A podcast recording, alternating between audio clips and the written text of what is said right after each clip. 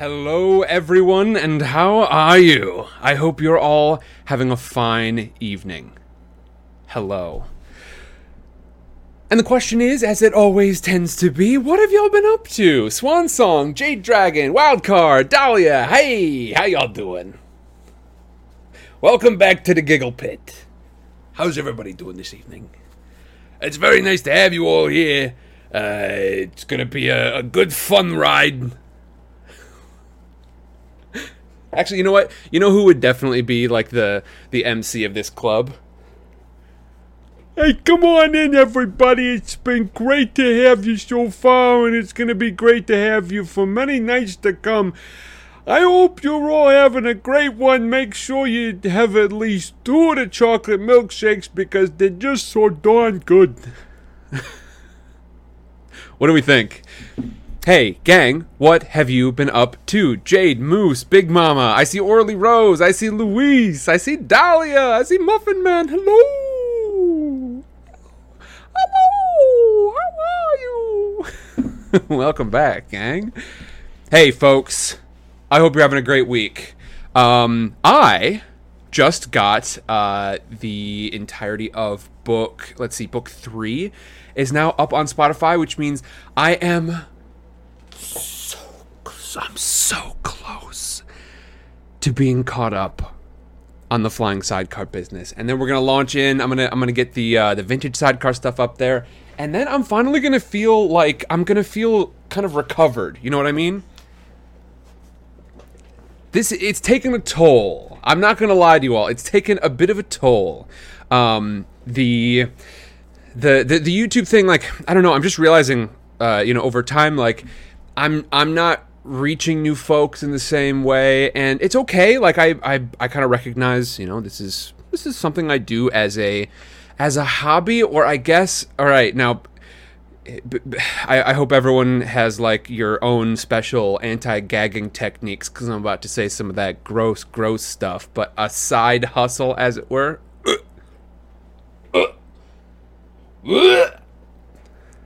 But uh, no, the I mean the YouTube stuff is a shot in the pants. And so uh, I'm I'm building some of this this new skill set stuff, but I don't know. Last night, last night I was doing some editing. It was just a little tough. I don't know. It's um, it's hard to look at this and of course like with all the the growth that we have had to watch the growth just sort of like level out. Um, I don't know. It feels like it feels like I need like I, I need a new big thing. I don't know what it is necessarily.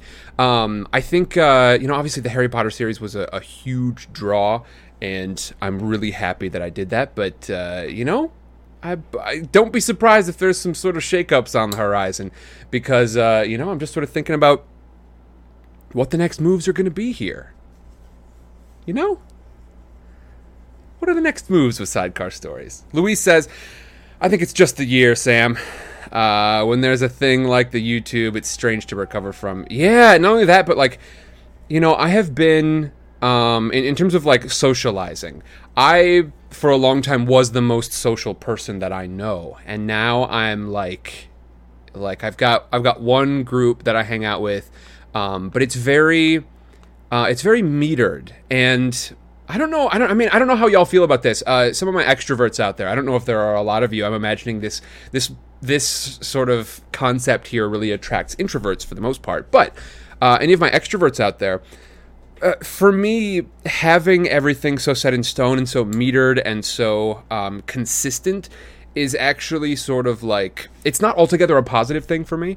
Um, so you know, pre-pandemic when I was doing a lot more sort of socializing, which I mean, even then it was sort of starting to level off just because of life obligations and stuff. I don't know. All this to say, like I've got a group of friends that I I am very thankful for, but I'm not meeting anybody new. Did any of y'all get that? I, again, like I think I'm probably hanging out with a lot of introverts here, which I was for like a, a, large part of my life, and then I just sort of switched gears. Couldn't tell you why necessarily, but uh, I'm still I'm still an extrovert, but now I'm an extrovert that like I don't know. It, it was it was definitely great to be able to be in person with folks again. That that helped. But I don't know. Do any of y'all get the same way? Like, I just want to meet people. I just want to meet random people. I just want to I want to get to know more folks. I want to do I mean it's not even networking. Like I don't I don't even need to meet these people a second time. I just like to have I just like to to to meet and encounter new people and it's not a it's not a slight on the people that I really enjoy spending time with right now, but you know, it's just like I, I need more more diversity just for this for its own sake. It's not even I'm trying to meet like a new group of people or anything. It's just that I like I like something a little bit more random. I like more happenstance. I like I like to I like to encounter folks that aren't already from my circle and you know I was doing a lot more Lyft rides pre pre uh, pandemic and a lot more um, I don't know I was meeting with folks. I, I, had like you know meetings for different projects and stuff, and a lot of that stuff is is is very quiet now. And it's just like, oh man, just looking around like there's all these people out here. I know the people are still there. I know they still are, but I don't see them. I don't know where they're at. How do I find these people? Hey, where do where do people at? That's what I want to know. Swan Song says you guys are only uh, the only int- uh, introverts. I want to be extroverted too. no problem, Swan Song. You and me. Uh, Rose says, I'm an introvert through and through. My circle has shrunk this last year. Random gives me the heebie jeebies. Yeah. Yeah, I get it. Molly Wobble says, relate. 100% relate. Uh, we just came out of a three month lockdown and stuck in the house with with the other Molly Wobbles. yeah, how's that been? Are y'all are y'all driving each other nuts yet? Oh, yeah, yeah. So yeah, it's it's it's weird and wonky and wild. Hold on. Uh oh. Gotta make sure my mouse settings are correct. What are y'all up to today? What everybody get accomplished this morning, if anything? Because I mean, it's a Thursday. Who knows? Like, what are you getting accomplished on a Thursday? Dahlia's uh, completely nuts, says Molly Wobbles. Well, good luck good luck to you both. Uh, I wish you many, many happy and quiet moments together uh, where you can just sort of enjoy each other's company and not be totally nuts. Uh, Dahlia says, I've been learning to become an ambivert, but can somewhat relate. I got you. I got you. Luis got the kitchen cleaned. Excellent. That's no small endeavor. Not at all. it's Friday here, and I thought it was Saturday. I was late for work. Ooh, Roro, Molly. Uh, that's right. Yeah, you're an Aussie, aren't you? Aren't you, Molly Wobbles? Okay. Hey, folks, I got a question for you. Is it time to get into it yet? You think? Do you think it's about time yet?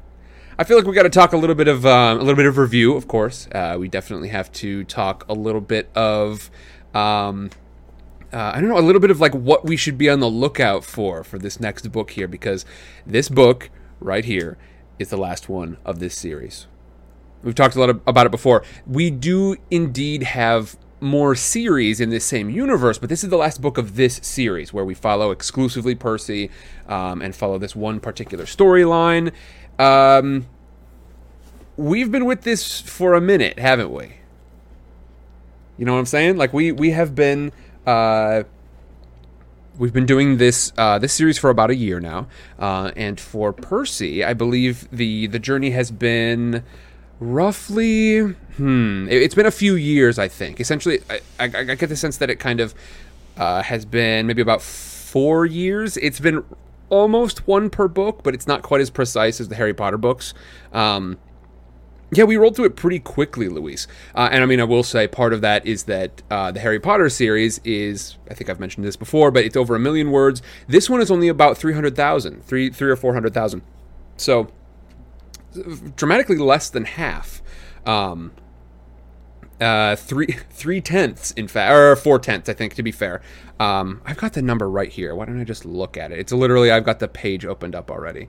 Um, total word count. Uh, oh, sorry, just short of four. So four out of ten. The length of uh, the length of Harry Potter, F- about forty percent the length.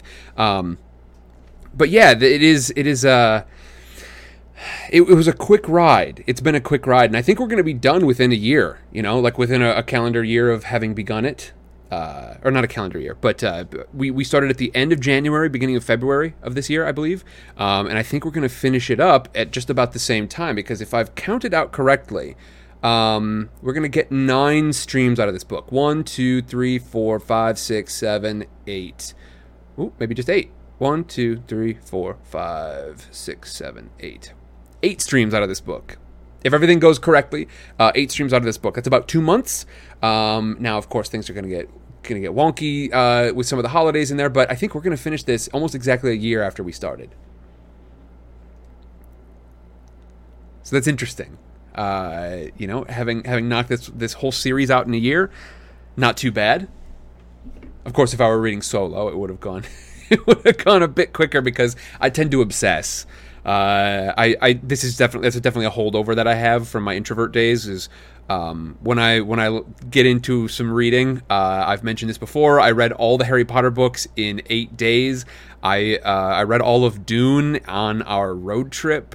Um, you know, like three days across, you know, from California to the Midwest. Um, I just tend to like launch in and stay in as much as I possibly can, uh, which I enjoy because it helps me to sort of keep track of all the threads and uh, it helps me to really sort of immerse myself. The only bad part is then I don't get to spend nearly as much time there. So there's that. Tanisha says Thanksgiving will probably not be a stream and not near Christmas either, right? Um, I want to do. I, I, know my regular stream schedule is not going to be the same over Christmas, um, over the, the like the week of Christmas essentially, Christmas slash New Year. Um, um, let's see, but I think at the same time, um, okay, so Christmas is on a Saturday this year, as is New Year's, um, and so I'm guessing like the week leading up. I don't have I don't have the plans exactly, uh, Tanisha. I will say um, for Thanksgiving, uh, I am not going to be streaming much during that week. Uh, I know I will not be streaming on the Thursday of Thanksgiving. Um, uh, that, let's see, that's the 23rd. Nope, I'm September, October, November. Hold on, hold on, hold on. Yeah, so that Thursday, the 25th, it's just after Thanksgiving. I don't think. No, no, I will not be streaming on the 25th. So not the day after Thanksgiving because I'm going to be out of town. Um, so yeah, I would say that that week of Thanksgiving and the week of Christmas, I will probably be sort of out of commission. Um, I'm going to try and do something for Christmas. Um, I don't know what it's going to be yet, but I want to do some fun Christmassy thing. I think. Uh, but it won't be a regular streaming schedule, if that helps you out, Tanisha. Cool.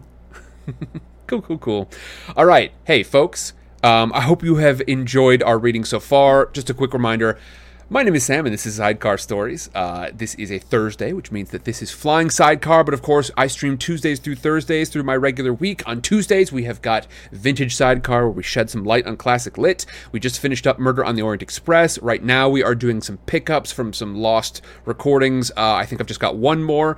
Uh, like for the whole channel, I've just got one more. Uh, I need to read the last chapter of Frankenstein. That's going to be happening this week. And then uh, next Tuesday, I should say, so this coming Tuesday, we're going to be doing um, uh, that pickup. The f- Tuesday following that, because it's right before Thanksgiving week, and I'm not going to stream that week. I decided instead of starting a, a new book, which is going to be Alice in Wonderland, I announced that on Tuesday. Uh, some of y'all might have seen that on, on my socials, but hey, folks, Alice in Wonderland coming on Tuesdays. If you're interested, go to Discord. Make sure you select uh, the Vintage Sidecar tag over in the tags channel so you can stay up to date on that. Um, roll it. Hello. Welcome back. Um, uh, so that's on Tuesdays, but uh, we're just going to have a, a, fun week before Christmas, um, essentially. So this coming Tuesday, Frankenstein. The Tuesday after that, we're going to take a. It's going to be a patron vote, and so we're just going to decide on some fun thing to do on a Tuesday, uh, and then we are going to be starting. Um, uh, we're going to be starting Alice in Wonderland um, on the 30th of November, the last day of November, November 30th. Alice in Wonderland. That's Tuesdays. Cool. On Wednesdays, we are doing our world building. And y'all, if you have not gone to check out the map that we just put together for um, the little town of Reliance. we've got our big city map, and we're continuing to work on that. It still looks just dog ugly, but um, we are continuing to work on some other things as well. We're sort of bouncing around between different topics. That looks incredible. So on Wednesdays, side cannons, our tabletop RPG wing of sidecar stories, and uh, I, am really excited for the stories that we're going to tell over there um, on Wednesdays. On Thursdays, of course, you know what it is. Flying Sidecar, voice actors venture through some stories that we all love. Hey, everybody, thank you for being here. Um, and don't forget, uh, we're going to be holding that vote very soon for our next series here. Um, we have got the suggestion channel open, however, so if you would like to go to the Discord, um, honestly, you might want to do it now while we're doing the review, otherwise, it's very possible you'll forget. Head to the uh, flying suggestion box. It's in the flying sidecar category over in Discord. Um, uh, near the Percy Jackson channel, etc. Make sure you've got your suggestions in because I'm going to take all those suggestions and distill them down to the ones that I think are going to work really well. And then we're going to hold a vote over there. And I would say we're probably going to start that vote next week. So get ready for that. Okay. Whew. Let's talk a little review, shall we? And for whatever reason, my links didn't pop up. Hello, excuse me. I mean, it's it's just this right here. Um, I gotta wonder. I, I, had some stuff update here, although it shouldn't have affected Twitch. I don't know why it's not popping in my links, but what are you gonna do? Uh, so, review. Everybody. This series has been going, like I said, for a few years of Percy Jackson's life. And Percy Jackson is the son of a god well, one god and one mortal parent. Uh, his mother met Poseidon, and Poseidon had a child with her, and that child is Percy Jackson. He doesn't find out until uh, he is sort of like middle school age ish uh, that he is indeed a not just a, uh, a half god uh, child, but also that brings with it some interesting complications a demigod uh, is sort of destined to become a hero after a fashion. Um, he goes to a camp called Camp Half Blood um, that is sort of designated for people like him. It's run by Dionysus uh, and Chiron, these figures from ancient uh, uh, uh Greek mythology. And between the two of them, they try to train heroes. Uh, they they have got staff uh, from satyrs to Argus, the many-eyed security guard, and they do their best to try and train up these heroes, which is a tough job because heroes have a lot on their plates. For instance, the very first year that Percy learns he's a demigod at all, he gets claimed by Poseidon, which is something that doesn't happen for every demigod. Uh, some of them live quite a bit of their lives without ever being claimed by their godly parent. Percy gets claimed by Poseidon, but not for great reasons. It turns out Zeus's uh, lightning bolt gets stolen, and Percy has to take a cross country trek to enter the realm of Hades to retrieve it.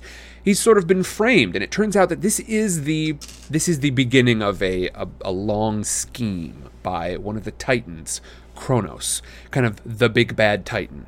You know, got chopped up and thrown into Tartarus big bad. Uh, back during the first Titan and God War, this happened. And now, in the modern day, Kronos is trying to make a comeback. He. Um, by way of turning the hearts, you know, through people's dreams, he can sort of he, he tries to turn people's hearts against the gods, um, and manages to do so to someone named Luke. Over the next few books, we follow uh, Luke and uh, his friend Annabeth, a very analytical daughter of Athena, um, and uh, Tyson, who is actually Percy's half brother. Uh, Tyson is a um, uh, a Cyclops, also also a, a child of Poseidon, um, and uh, we we follow these characters along with these relatively newly introduced Rachel Elizabeth Dare, who's just a mortal, but for whatever reason can see through the mist that sort of enshrouds all things of myth that keeps it hidden from the mortal from mortal eyes. We follow these adventurers um, as they proceed through different elements of ancient Greek myth. Um, in the most recent, uh, they, they, they begin, of course, with the lightning bolt. Then they travel the Sea of Monsters to retrieve the Golden Fleece. Um, after that, they uh, they have to fight with the the Titan Atlas. Uh, some of y'all may know Atlas as the one who holds up the sky. And now, uh, in our last book, book four.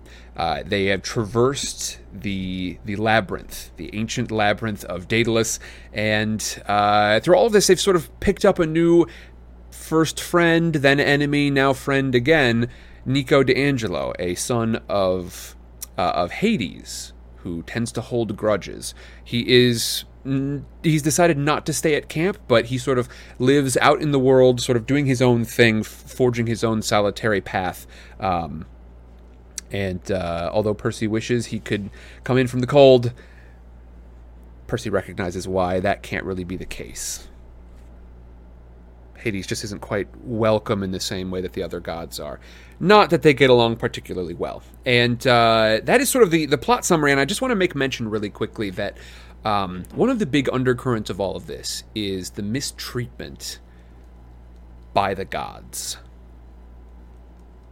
These demigod children, um, a lot of them have very reasonable gripes against their godly parents. The godly parents don't tend to be very good parents at all. Uh, many demigods are simply abandoned flat out. Uh, lots of them will spend a lot of time sort of unclaimed, unsure why they're being attacked or why their lives just seem to be very, very strange and confusing. Um, and uh, not only that, but th- that's sort of on the lighter end. On the heavier end, uh, the gods are sort of actively selfish, I would say. Evil can sometimes be the right word, certainly, but I think the thing that most commonly encompasses what why the gods are having trouble in this sort of uh, um, this this war of PR.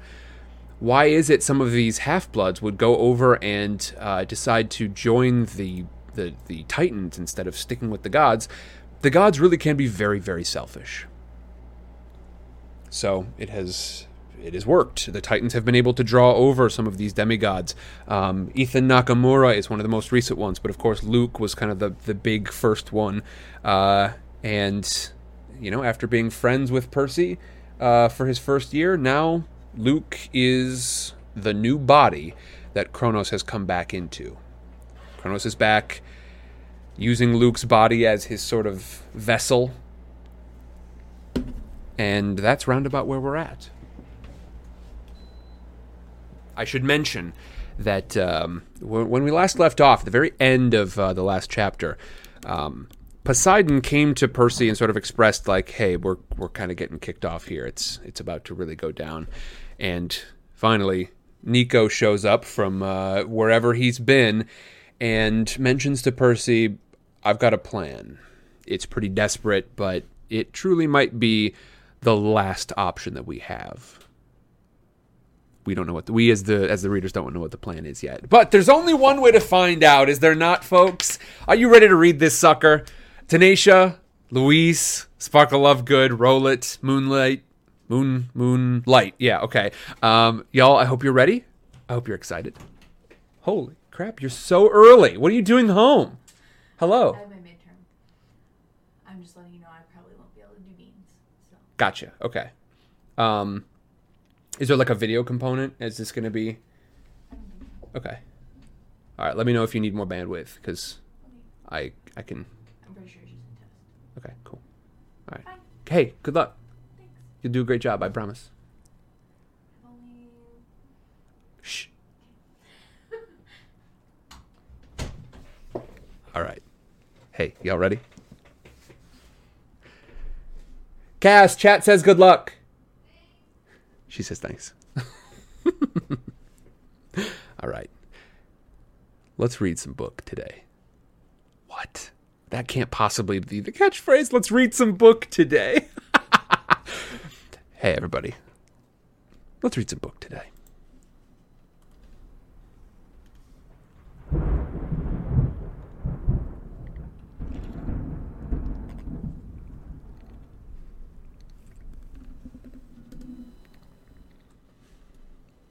Percy Jackson and the Olympians, Book 5 The Last Olympian. Chapter 1 I go cruising with explosives. The end of the world started when a Pegasus landed on the roof of my car. Up until then, I was having a great afternoon. Technically, I wasn't supposed to be driving because I wouldn't turn 16 for another week, But my mom and my stepdad, Paul, took my friend Rachel and me to this private stretch of beach on the South Shore, and Paul let us borrow his Prius for a short spin. Now, I know what you're thinking. Wow, that was really irresponsible of him, blah, blah, blah, but Paul knows me pretty well. He's seen me slice up demons and leap out of exploding school buildings, so he probably figured taking a car a few hundred yards wasn't exactly the most dangerous thing I'd ever done. Anyway, Rachel and I were driving along. It was a hot August day. Rachel's red hair was pulled back in a ponytail, and she wore a white blouse over her swimsuit. I'd never seen her in anything but ratty t shirts and paint splattered jeans before, and she looked like a million golden drachmas. Oh, pull up right here, she told me. We parked on a ridge overlooking the Atlantic. The sea is always one of my favorite places, but today it was especially nice. Glittery green and smooth as glass. As though my dad was keeping it clean. As though my dad was keeping it calm just for us. My dad, by the way, is Poseidon. He can do stuff like that. So, Rachel smiled at me.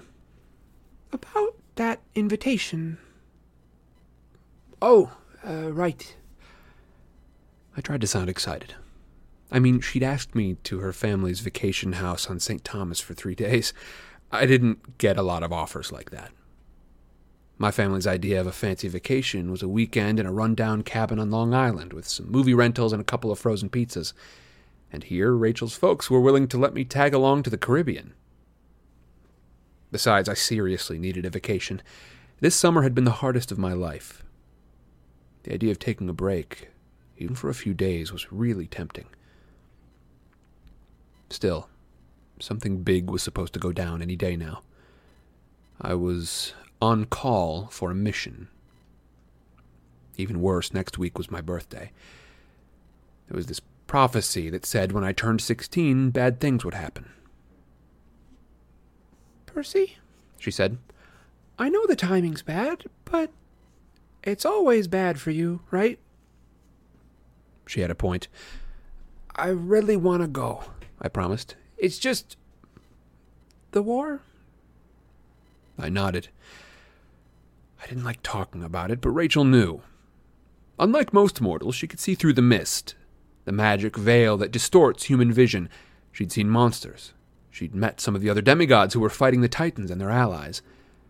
She'd even been there last summer when the chopped up Lord Kronos rose out of his coffin in a terrible new form, and she'd earned my permanent respect by nailing him in the eye with a blue plastic hairbrush. She put her hand on my arm. Just think about it, okay? We don't leave for a couple of days. My dad. Her voice faltered. Is he giving you a hard time? I asked. Rachel shook her head in disgust. He's trying to be nice to me, which is almost worse. He wants me to go to the Clarion Ladies Academy in the fall. That's the school where your mom went? It's a stupid finishing school for society girls, all the way in New Hampshire. Can you see me in finishing school? I admitted the idea sounded pretty dumb. Rachel was into urban art projects and feeding the homeless and going to protest rallies to save the endangered yellow bellied sapsucker and stuff like that. I'd never even seen her wear a dress. It was hard to imagine her learning to be a socialite. She sighed. He thinks if he does a bunch of nice stuff for me, I'll feel guilty and give in. Which is why he agreed to let me come with you guys on vacation. Yes, but Percy, you'd be doing me a huge favor.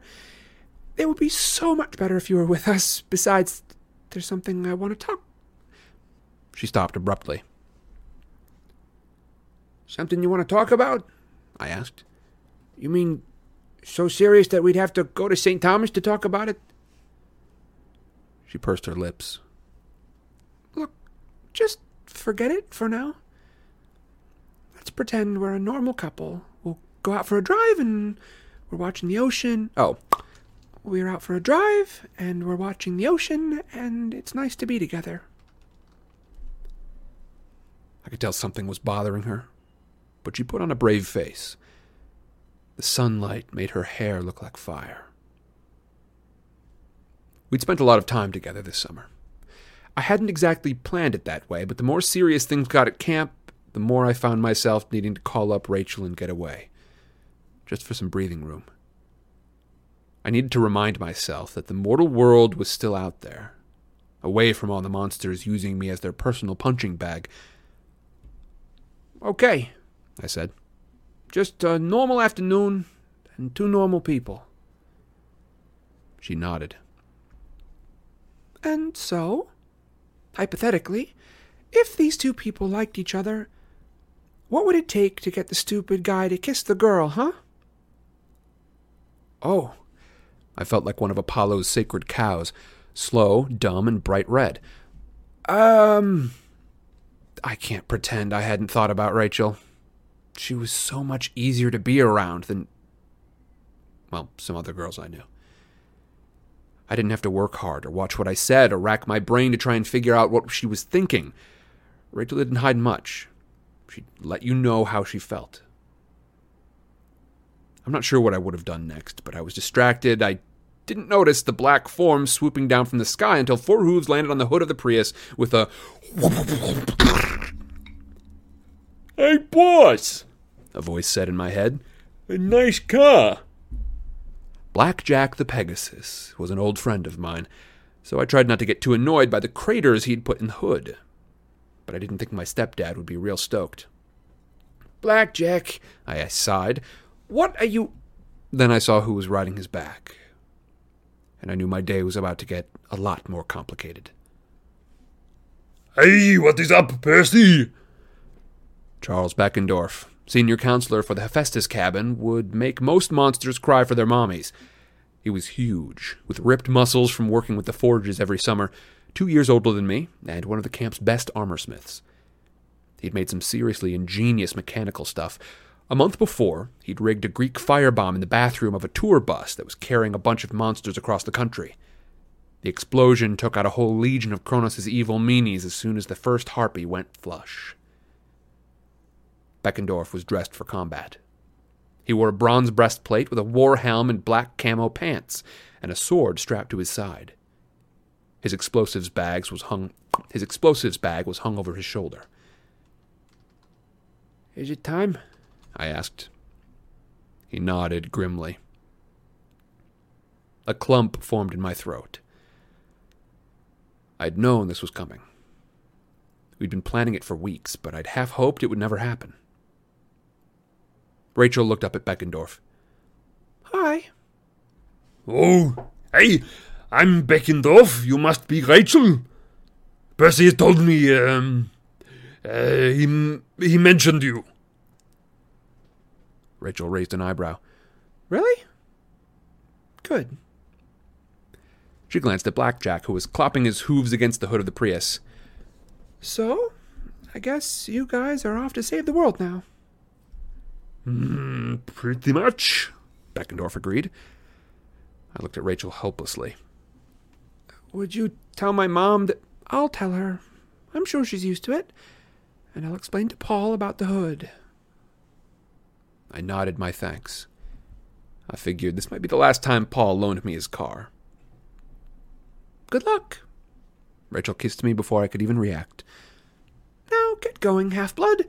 Go kill some monsters for me. My last view of her was sitting in the shotgun seat of the Prius, her arms crossed, watching as Blackjack circled higher and higher, carrying Beckendorf and me into the sky. I wondered what Rachel wanted to talk to me about, and whether I'd live long enough to find out. So, Beckendorf said, I'm guessing that you don't want me to mention that little scene to Annabeth. Oh, God, I muttered. Don't even think about it. Beckendorf chuckled, and together we soared out over the Atlantic.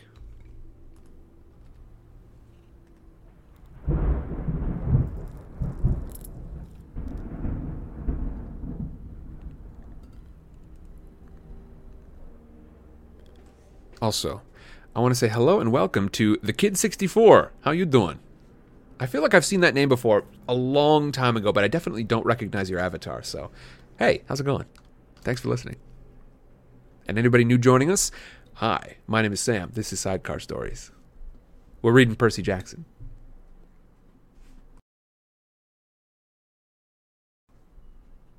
Hold on.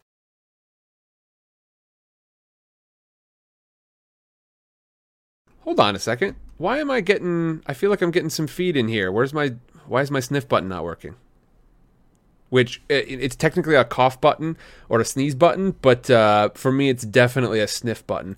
Let me just make sure I've got my Yep, okay. Here we go. Cool, cool, cool, cool, cool. I got to switch out my uh switch out my mic real quick here. Excellent. All right, we're back, baby. Let's go.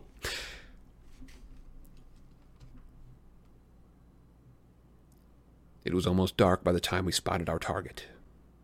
The Princess Andromeda glowed on the horizon. A huge cruise ship lit up yellow and white.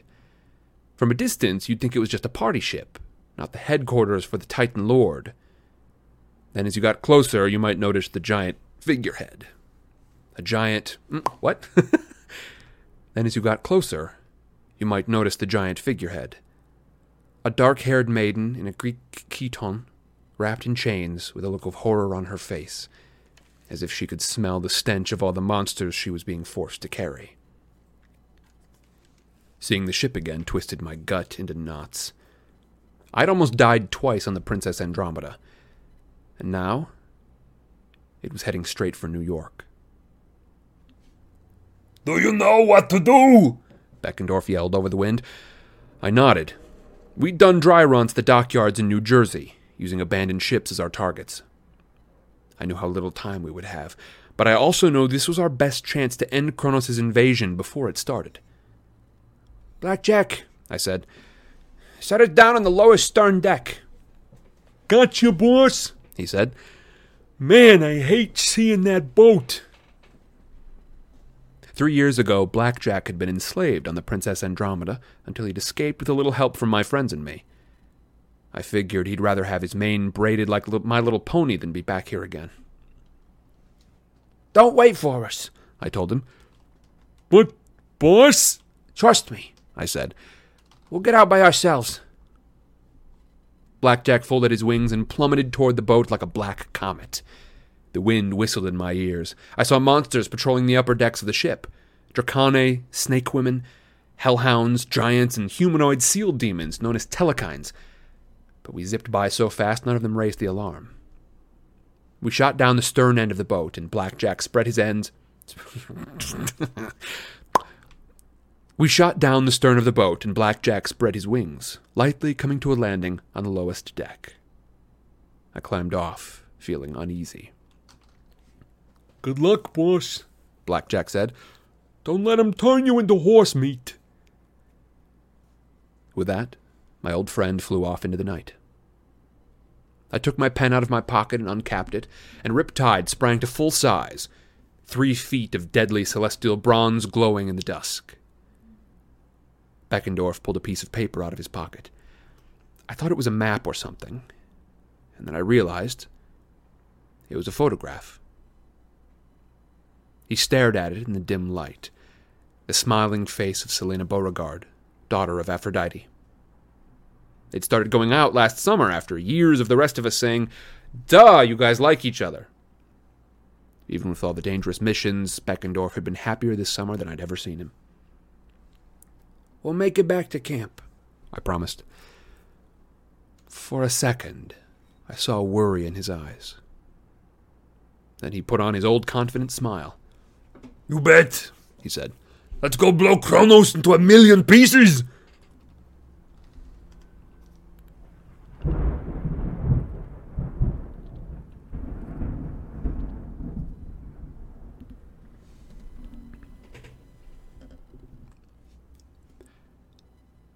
Beckendorf led the way.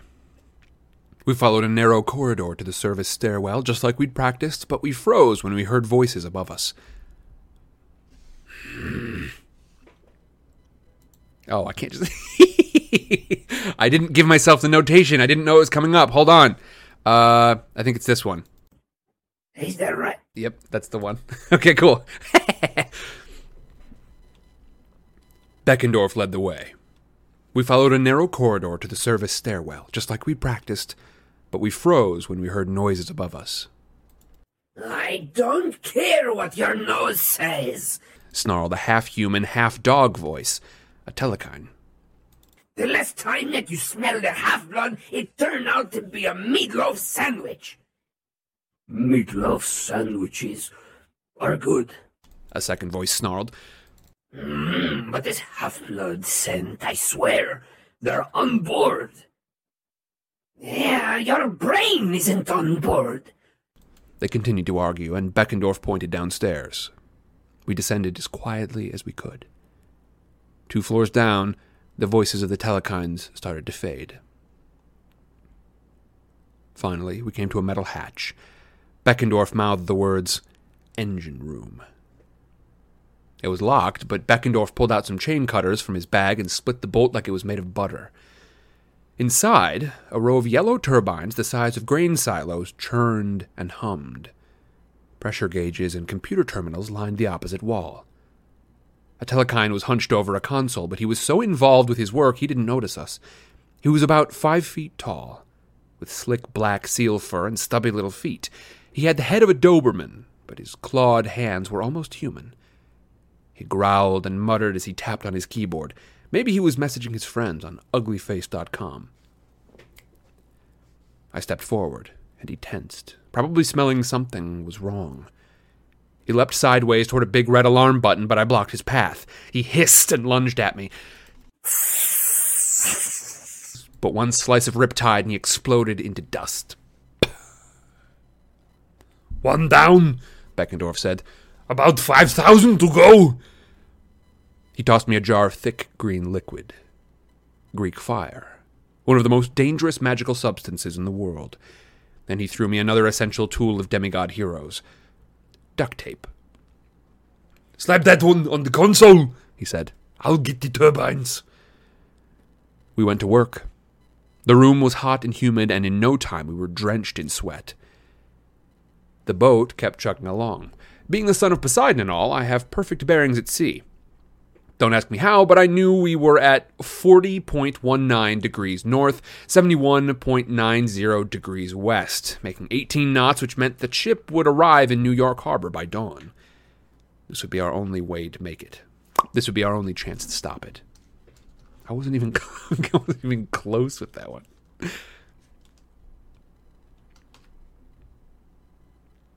I had just attached a second jar of Greek fire to the control panels when I heard the pounding of feet on metal steps.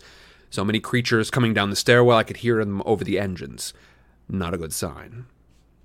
I locked eyes with Beckendorf. How much longer? Too long.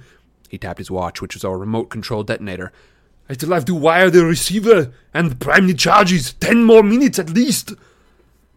Judging from the sound of the footsteps, we had about ten seconds. I'll distract them, I said. I'll meet you at the rendezvous point. Percy. Wish me luck. He looked like he wanted to argue. The whole idea had been to get in and get out without being spotted. But we were going to have to improvise. Good luck, he said. I charged out the door.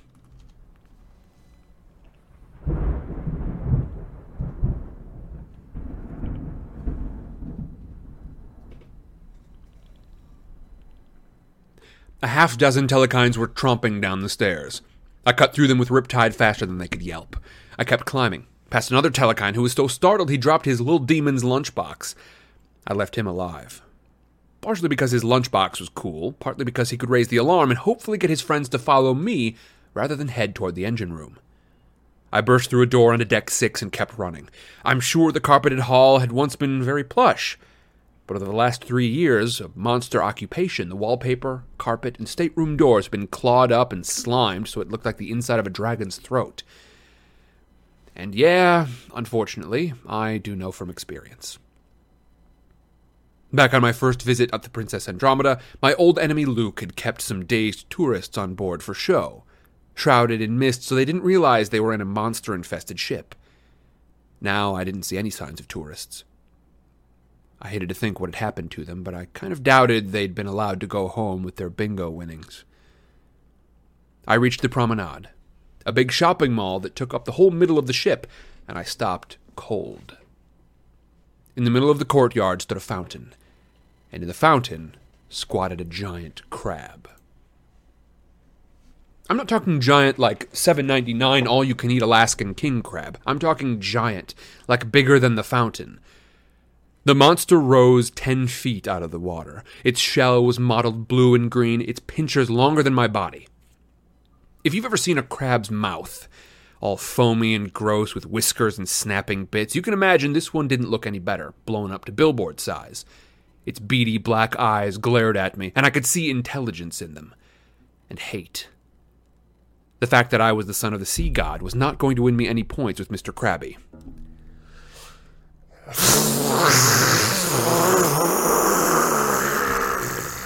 It hissed, sea foam dripping from its mouth. The smell coming off of it was like a huge garbage can full of fish sticks that had been sitting in the sun all week. Alarms blared. Soon I was going to have lots of company if I wanted to keep moving. Hey, Krabby! I inched around the edge of the courtyard.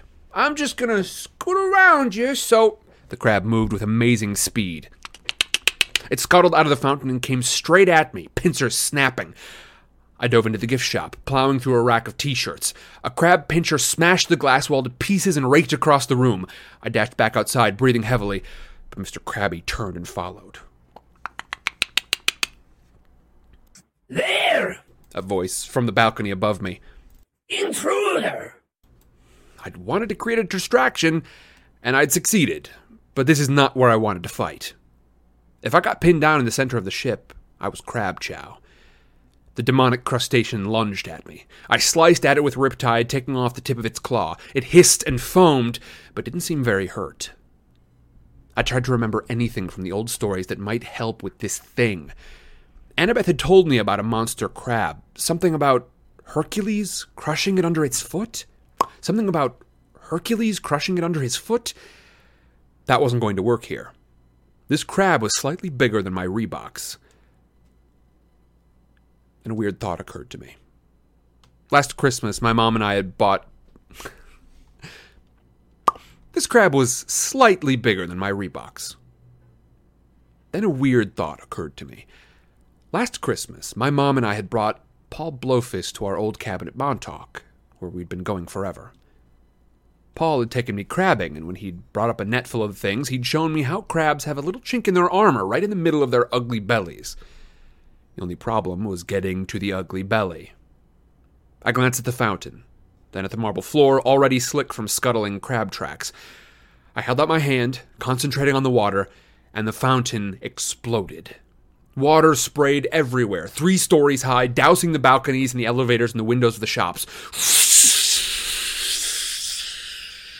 The crab didn't care. It loved water.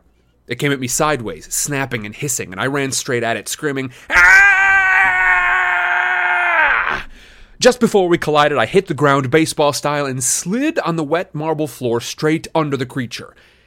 It was like sliding under a seven ton armored vehicle. All the crab had to do was sit, and it would squash me. But before it realized what was going on, I jabbed Riptide up into the chink in its armor, let go of the hilt, and pushed myself out the backside. The monster shuddered and hissed. Its eyes dissolved, its shell turned bright red as its insides evaporated. The empty shell clattered to the floor in a massive heap. I didn't have time to admire my handiwork. I ran for the nearest stairs while all around me the monsters and demigods shouted orders and strapped on their weapons. I was empty handed. Riptide, being magic, would appear in my pocket sooner or later, but for now, it was stuck somewhere under the wreckage of the crab, and I had no time to retrieve it. In the elevator foyer on deck 8, a couple of Dracane slithered across my pass. A couple of Dracane slithered across my path. From the waist up, they were women with scaly green skin, yellow eyes, and forked tongues. From the waist down, they had double snake trunks instead of legs. They held spears and weighted nets, and I knew from experience they could use them. What is this? One of them said. A prize for Kronos. I wasn't in the mood to play Break the Snake, but in front of me was a stand with a model of a ship, like a You Are Here display. I ripped the model off the pedestal and hurled it at the first Dracane. The boat smacked into her face and she went down with the ship.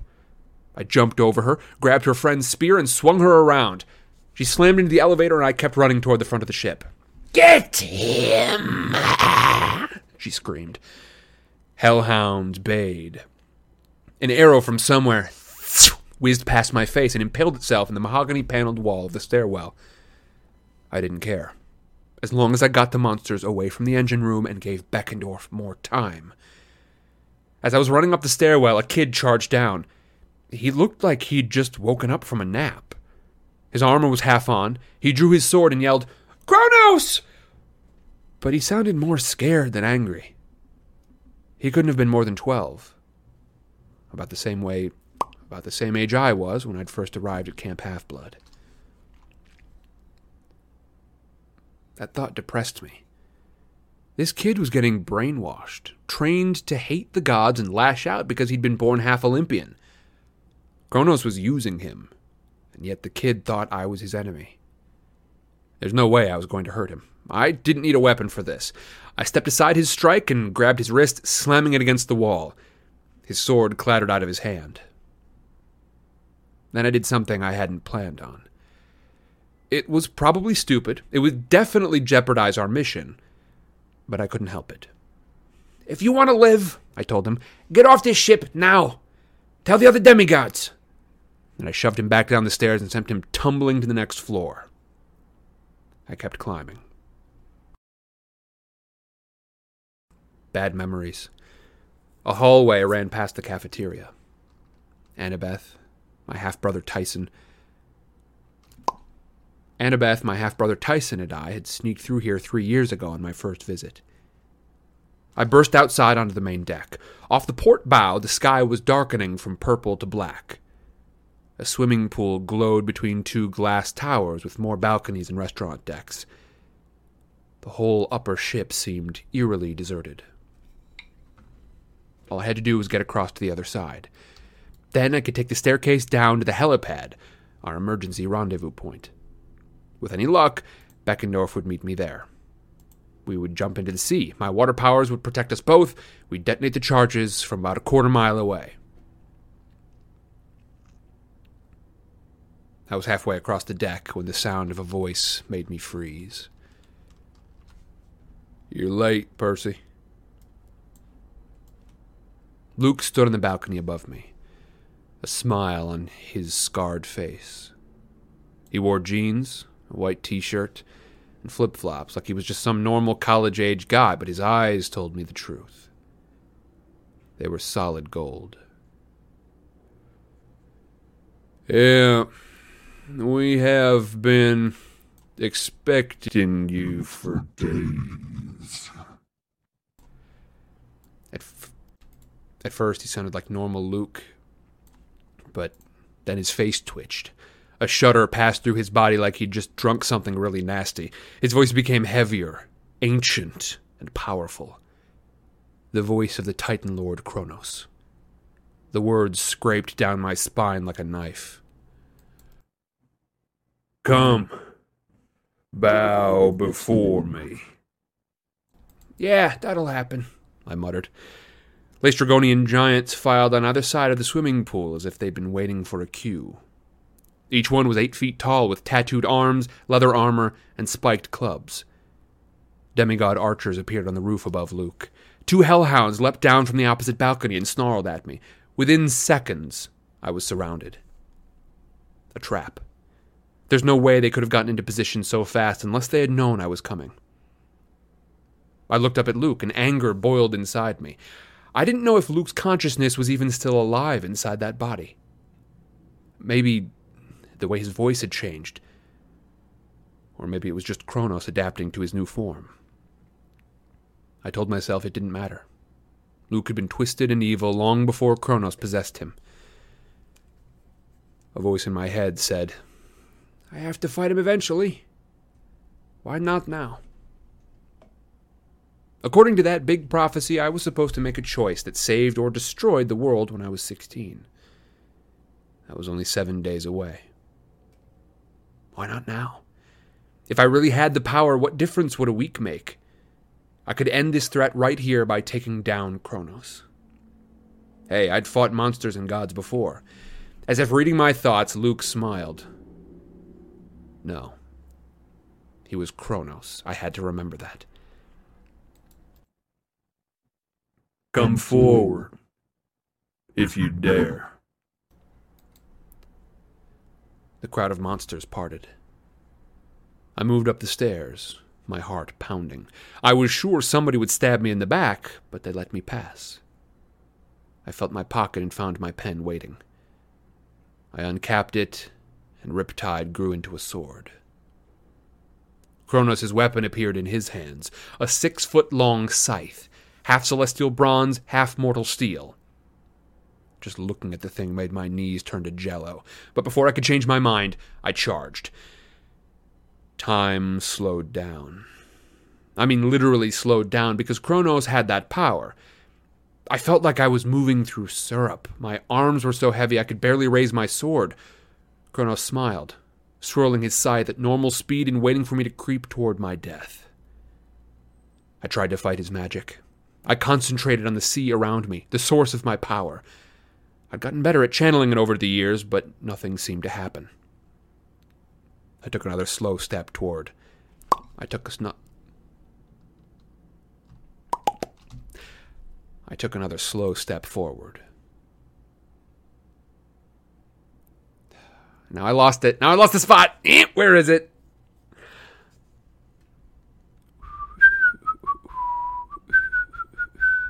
Where the heck is it? Here we go. Found it. All right, we're good. No, it's fine. Hey, don't worry, it's fine. I took another slow step forward. Giants cheered. Dracane hissed with laughter. Hey, Ocean, I pleaded. Any day now would be good. Suddenly there was a wrenching pain in my gut. The entire boat lurched sideways, throwing monsters off their feet. Four thousand gallons of salt water surged out of the swimming pool, dousing me and Kronos and everyone on the deck. The water revitalized me, breaking the time spell, and I lunged forward. I struck at Kronos, but I was too slow. I made the mistake of looking at his face. Luke's face. A guy who was once my friend. As much as I hated him, it was hard to kill him. Kronos had no such hesitation. He sliced downward with his scythe. I leapt back, and the evil blade missed me by an inch, cutting a gash in the deck right below my feet. I kicked Kronos in the chest. He stumbled backward, but he was heavier than Luke should have been. It was like kicking a refrigerator. Kronos swung his scythe again. I intercepted it with Riptide, but his strike was so powerful my, bra- my blade could only deflect it. The edge of the scythe shaved off my shirt sleeve and grazed my arm. It shouldn't have been a serious cut, but the entire side of my body exploded with pain. I remembered what a sea demon had once said about Kronos' scythe. Careful, fool. One touch and the blade will sever your soul from your body. Now I understood what he meant. I wasn't just losing blood. I could feel my strength, my will, my identity draining away. I stumbled backward, switching my sword to my left hand, and lunged desperately. My blade should have run him through, but it deflected off of his stomach like I was hitting solid marble. There was no way he should have survived that. Kronos laughed. It's a poor performance, Percy Jackson. Luke tells me you were never much of a match for his swordplay. My vision started to blur.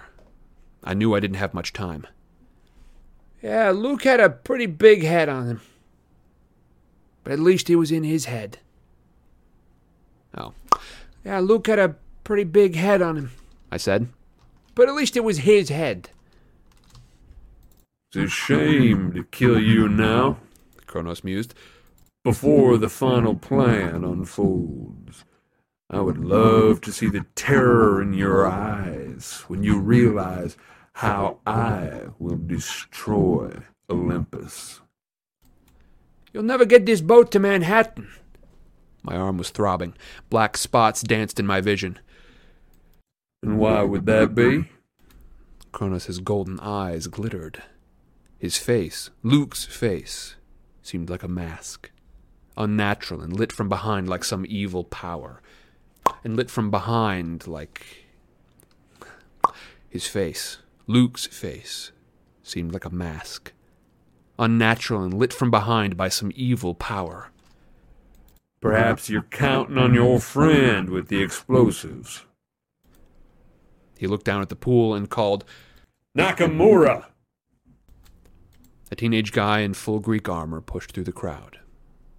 His left eye was covered with a black patch. I knew him, of course. Ethan Nakamura, the son of Nemesis. I'd saved his life in the labyrinth last summer, and in return, the little punk had helped Kronos come back to life. Success, my lord, Ethan called. We found him just as we were told.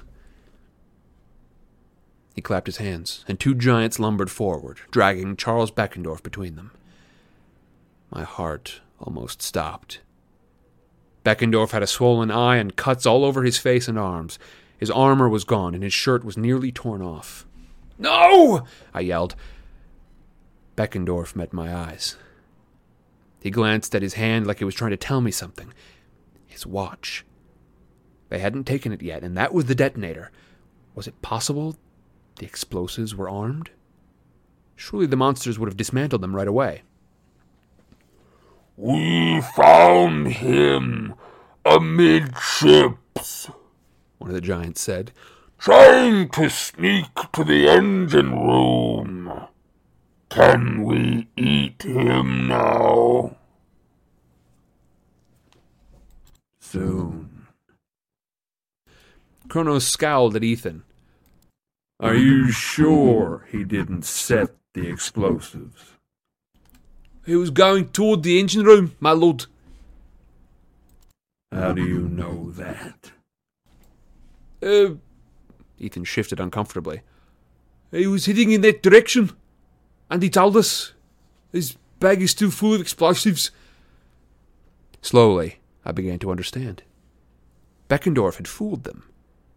When he'd realized he was going to be captured, he turned to make it look like he was going the other way. He'd convinced them he hadn't made it to the engine room yet. The Greek fire might still be primed, but that didn't do us any good until we could get off the ship to detonate it. Kronos hesitated. Buy the story, I prayed. The pain in my arm was so bad now I could barely stand. Open his bag. Kronos ordered. One of the giants ripped the explosive satchel from Beckendorf's shoulders. He peered inside, grunted, and turned it upside down. Panicked monsters surged backward. If the bag really had been full of Greek fire jars, we would have all blown up. But what fell out were a dozen cans of peaches. I could hear Kronos breathing, trying to control his anger. Did you, perhaps, He said, capture this demigod near the galley? Ethan turned pale. Um, And did you perhaps send someone to actually check the engine room? Ethan scrambled back in terror, then turned on his heels and ran. I cursed silently. Now we only had minutes before the bombs were disarmed. I caught Beckendorf's eyes again and asked a silent question, hoping he would understand. How long? He cupped his fingers and thumb, making a circle. Zero. There was no delay on the timer at all. If he managed to press the detonator button, the ship would blow at once. We'd never be able to get far enough away before using it. The monsters would kill us first, or disarm the explosives, or both. Kronos turned toward me with a crooked smile. You'll have to excuse my incompetent help, Percy Jackson. But it doesn't matter. We have you now. We've known you were coming for weeks. He held out his hand and dangled a little silver bracelet with a scythe charm, the Titan Lord's symbol. The wound in my arm was sapping my ability to think, but I muttered, Communication device. A spy at the camp. Kronos chuckled. You can't count on friends. They'll always let you down. Luke learned that the hard way. Now drop your sword and surrender to me. or your friend dies. I swallowed. One of the giants had his hand around Beckendorf's neck. I was in no shape to rescue him, and even if I tried, he would die before I got there. We both would. Beckendorf mouthed one word Go. I shook my head. I couldn't just leave him. The second giant was still rummaging through the peach cans, which meant Beckendorf's left arm was free. He raised it slowly toward the watch on his right wrist. I wanted to scream, No! Then down by the swimming pool, one of the Dracaenae hissed, What is he doing? What is that on his wrist? Beckendorf closed his eyes tight and brought his hand up at his watch. Beckendorf closed his eyes tight and brought his hand up to his watch. I had no choice. I threw my sword like a javelin at Kronos. It bounced harmlessly off his chest, but it did startle him. I pushed through a crowd of monsters and jumped off the side of the ship toward the water a hundred feet below.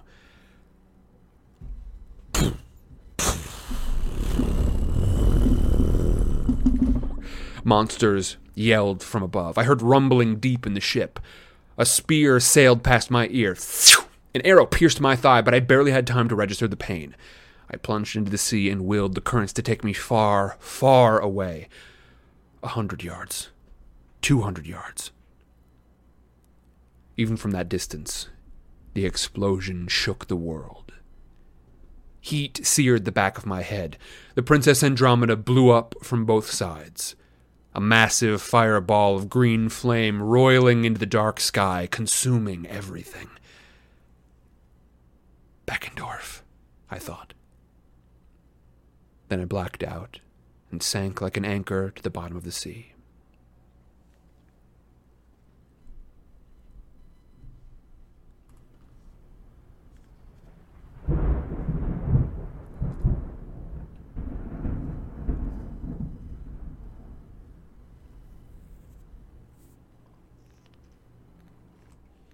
There you have it, folks. The first of our two chapters for the evening. Everyone, I hope you have enjoyed. I must take my five minute break very, very quickly today, for I must use the restroom. Hey, folks, that was indeed an end of a chapter. Everyone, we have probably just lost a demigod. I believe that's going to be the end of Beckendorf.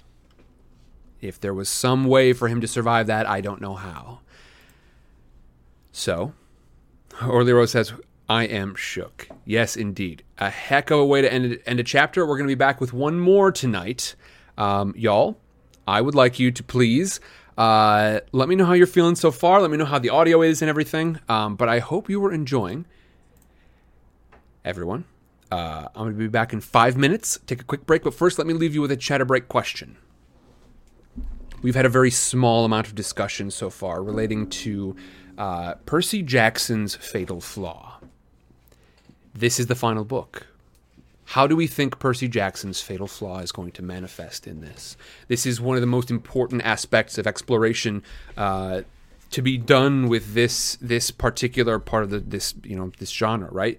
Young adult literature, you know, trying to trying to distill things down into broad ideas to cover, and this one was really smart. It decided to cover this idea of fatal flaws, um, uh, which is both a great distillation of ideas, but also a great exploration of some really classic styles of literature.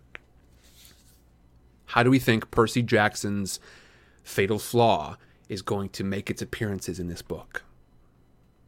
I want to say hello and uh, welcome to Kuro and to Helios Centaur. Welcome, both of you. Thank you for joining. Uh, good to have some more punk ruffians in the mix. Folks, I will be back in five minutes. We're going to have some discussion. I'm going to do some review. Then we're going to launch into our second and final chapter for today. I'll see you in five. Bye bye.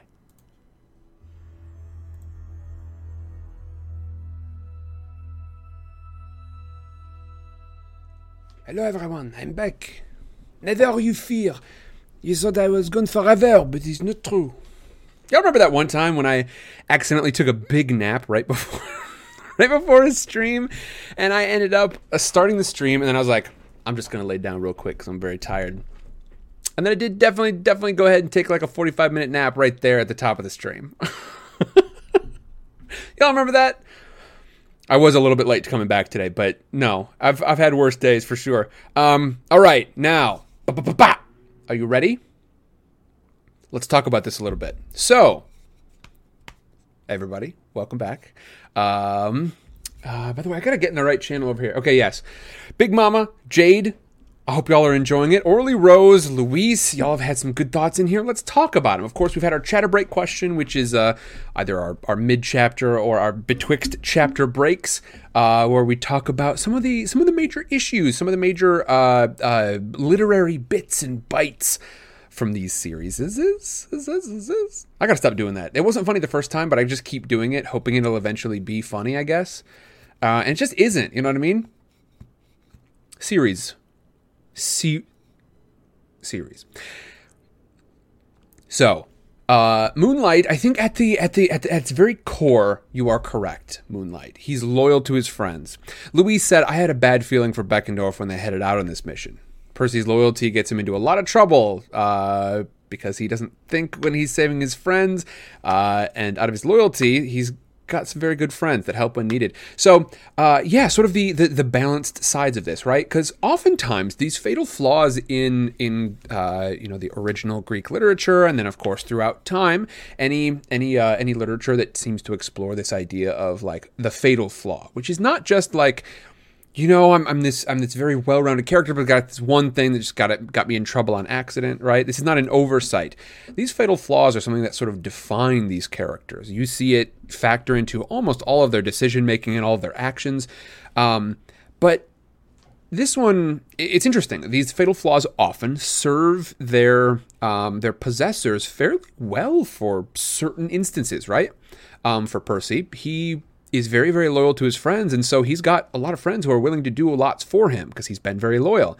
Um, uh, in the case of Odysseus, you know, where where a lot of folks will, for the first time, hear this idea of a fatal flaw when they're reading uh, the Odyssey. Um, Odysseus and his fatal flaw of hubris, his sort of pride. Um, of course, it gets him into a lot of trouble. That's the idea of kind of what a. That's why it's called a fatal flaw, not a sort of like uh, a dicey flaw or you know, kind of a kind of a shaky flaw. No, it's a fatal flaw. It gets him into a ton of trouble. Um, and often in uh, literature like this, the word fatal is meant literally. However, that same pride also is sort of what allows him to embark on these entirely just sort of like um, uh, unthinkable missions, right? Um, uh, the, the Odyssey itself is an undertaking that no human would necessarily jump to as the as as a like a, a sensible course of action. Um, but Odysseus wanted something, and in order to attain it, he had to do something totally audacious. Um, and it's his pride that sort of led him to be willing to undertake that thing, right? That huge journey of his. Without his pride, he probably would have simply said, like, uh, no human being is cut out for this, so I guess I'm never going to see my family again. Orly Rose says, My thoughts on his fatal flaw have changed. I used to think it was basically only an impulsive knee jerk savior complex, but now I think it's more deeply motivated by fear. He's afraid of anyone getting hurt or losing anyone, having bad things happen, so he feels like he must act to save and protect and defend, and he must give even bad guys chances for redemption, even if it means he could get hurt or killed. He's afraid of what will happen if he fails to act, uh, and if he uh, and he's afraid to condemn even bad guys uh, to bad ends most of the time. It seems that way, doesn't it? Um, yeah, the the impression that we get from Percy is definitely one where his it's not necessarily that I think he's got this like laser focused moral compass as much as he just he he doesn't like to be the one to bring justice to people. Um, either that or he has this understanding that he is not one who has the has the authority to bring justice. It's not up to him. Cuz he does not he does not like to dole it out.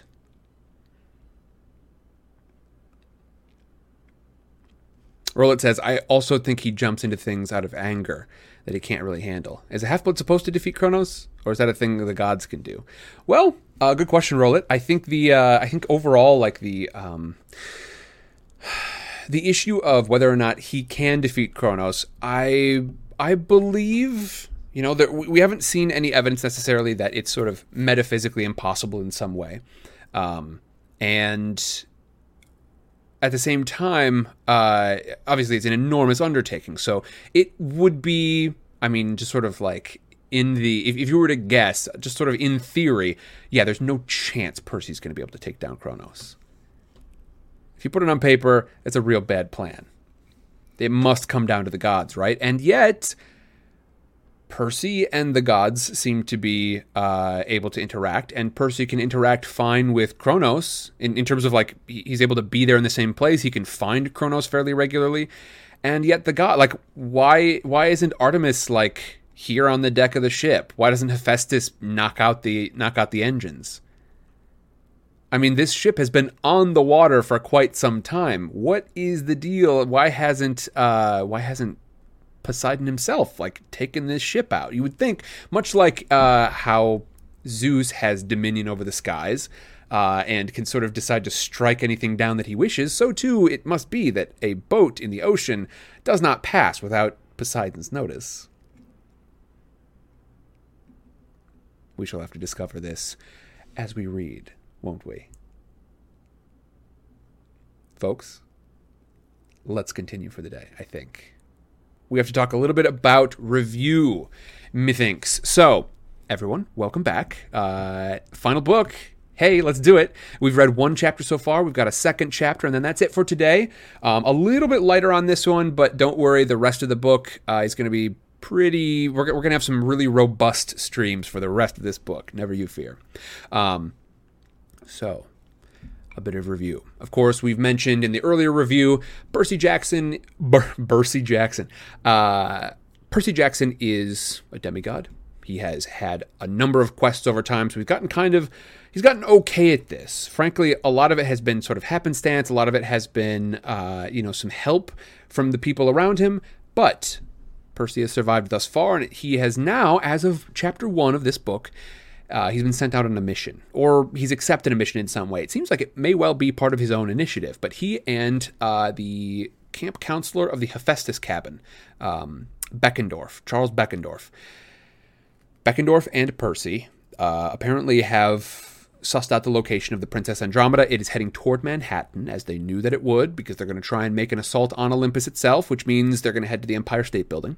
Um, by the way, folks, if you are looking for an intro, I'm going to just interrupt the because this I've really been enjoying this podcast recently. Um, I've been sleeping on Dimension 20 for too long. Um, I've I've listened to uh, a Critical Role a decent bit, but I am just terribly impressed with Dimension 20. And uh, if if you have ever sort of listened to Critical Role or others like it, um, and you haven't really been able to connect with it because it dwells too much and too often in the sort of combat space, and you sort of lose track of that. Dimension 20 does have its moments, but um, I find that Dimension 20 sort of like it, it, keeps it sort of grounded mentally for the for the listening experience a little bit better. Um, and so Dimension 20, I think, is it might be the top of my list now. Uh, I have listened to The Unsleeping City, and that's the reason I made this sort of segue. Um, because if you like this sort of idea of like, what if New York had some a little bit more magic to it? Well, uh, Dimension 20 did a series called The Unsleeping City, um, and that one was fantastic. Also, Fantasy High was fantastic.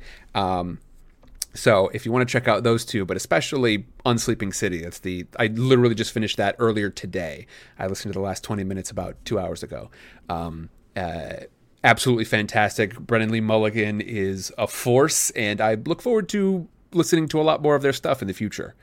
So there's that. Anyway, um, this boat, the Princess Andromeda, crewed by monsters, headed, uh, captained by Kronos in Luke's body. Uh, Percy has to head there with Beckendorf, and they're going to try and blow that sucker up. And as of the end of this, they manage to do so, but at the enormous cost of Beckendorf staying behind to blow up with the ship. Percy manages to escape just barely.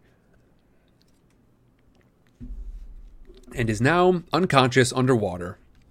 We shall see how he fares. Everyone, thank you very much for joining me. I hope you have a wonderful time listening here. Uh, Plague Deity says Dimension 20 is freaking awesome. Yeah, Plague Deity, when I was listening to your uh, your one shot with the crew, um, your alien one shot, I, I could definitely, uh, I was definitely picking that up. I, I, I, I could I could hear that you had some uh, some influences there, and, and it, it feels a little bit more Brennan Lee Mulligan even than uh, than Critical Role. But yeah, I'm I'm very impressed with that dude and what he's doing, as I was impressed with what you are doing, Plague Deity. So, uh, yeah, I, y'all, Plague Deity has been asking for a while in Discord. Um, uh, anyone who wants to jump in and play, I definitely want to at some point. Um, I can feel that I am sort of on the cusp of it. I knew the, the moment that YouTube went down and I decided not to just shut the whole channel down, I knew I was signing up for a lot of time, uh, like chomped out of my schedule here, uh, through at least essentially through the end of 2021.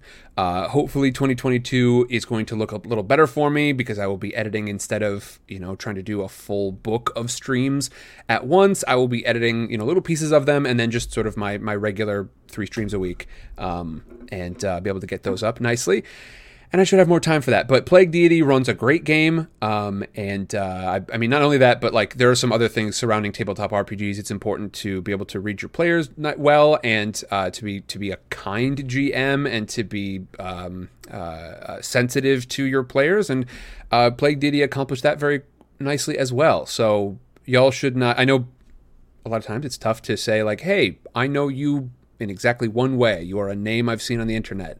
Um, uh, we both hang out in this same Discord or whatever. But uh, Plague Deity, I was very impressed, and so y'all should y'all should feel you know from from what I've seen so far, y'all should feel pretty safe uh, jumping in with Plague Deity. Uh, all right, let's jump in. Luis says he should be fine. Water heals him, right? And Rolet says I think first he's going to be fine, and he's going to wash up at camp. Let's find out.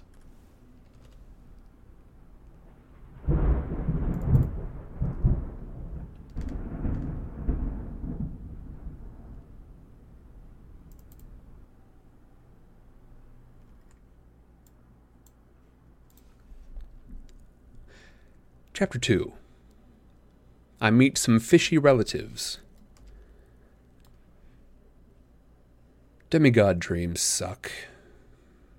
The thing is, they're never just dreams. They've got to be visions, omens, and all that other mystical stuff that makes my brain hurt. I dreamed I was in a dark palace at the top of a mountain. Unfortunately, I recognized it the Palace of the Titans on top of Mount Othrys otherwise known as Mount Tamalpais in California. The main pavilion was open to the night, ringed with black Greek columns and statues of the Titans. Torchlight glowed above the black marble floor. In the center of the room, an armored giant struggled under the weight of a swirling funnel cloud. Atlas, holding up the sky. Two other giant men stood nearby over a bronze brazier, studying images in the flames. Quite an explosion, one said. He wore black armor studded with silver dots like a starry night. His face was covered with a war helm with ram's horns curling on either side. It does not matter, the other said. This Titan was dressed in gold robes with golden eyes like Kronos. His entire body glowed. He reminded me of Apollo, god of the sun, except the Titan's light was harsher, and his expression crueler. The gods have answered the challenge. Soon they will be destroyed. The images in the fire were hard to make out. Storms, buildings crumbling, mortals screaming in terror. I shall go east to marshal our forces. Ah, shoot! That's right. Hopefully, it sounds different enough that this even makes sense to edit. I will go east to marshal our forces. The Titan, the Golden Titan. Oh boy, boy, oh boy, oh boy, oh boy. I shall go east to marshal our forces. The Golden Titan said. Krios, you shall remain and guard Mount Othrys. The Ramhorn dude grunted. I always get the stupid jobs. Lord of the South, Lord of Constellations. Now I get to babysit Atlas while you have all the fun. Under the whirlwind of clouds, Atlas bellowed in agony. Let me out, curse you! I'm your greatest warrior! Take my burden so I may fight! Quiet. The Golden Titan roared. You had your chance, Atlas. You failed. Kronos likes you just where you are. As for you, Krios, do your duty. And if you need more warriors, Krios asked. our treacherous nephew in the tuxedo will not do you much good in a fight. The Golden Titan laughed. Don't worry about him. Besides, the gods can barely handle our first little challenge. They have no idea how many others we have in store. Mark my words. In a few days' time, Olympus will be in ruins, and we will meet here again to celebrate the dawn of the sixth age. The Golden Titan erupted into flames and disappeared. Oh, sure. Krios grumbled. He gets to erupt into flames. I get to wear these stupid ram's horns. The scene shifted. Now I was outside a pavilion, hiding in the shadows of a Greek column. A boy stood next to me, eavesdropping on the Titans. He had dark, silky hair, pale skin, and dark clothes. My friend Nico di Angelo, the son of Hades. He looked straight at me, his expression grim. You see, Percy, He whispered, you're running out of time. Do you really think you can beat them without my plan? His words washed over me as cold as the ocean floor, and my dreams went black.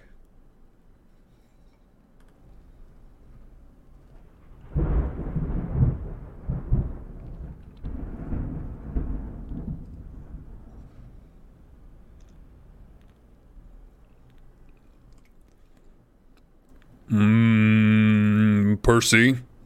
A deep voice said. My head felt like it had been microwaved in aluminum foil. I opened my eyes and saw a large, shadowy figure looming over me. Beckendorf? I asked hopefully. Mm, no, brother. My eyes refocused. I was looking at a cyclops, a misshapen face, ratty brown hair, and one big brown eye full of concern. Tyson? My brother broke into a toothy grin. Yay, hmm, your brain works. Hmm.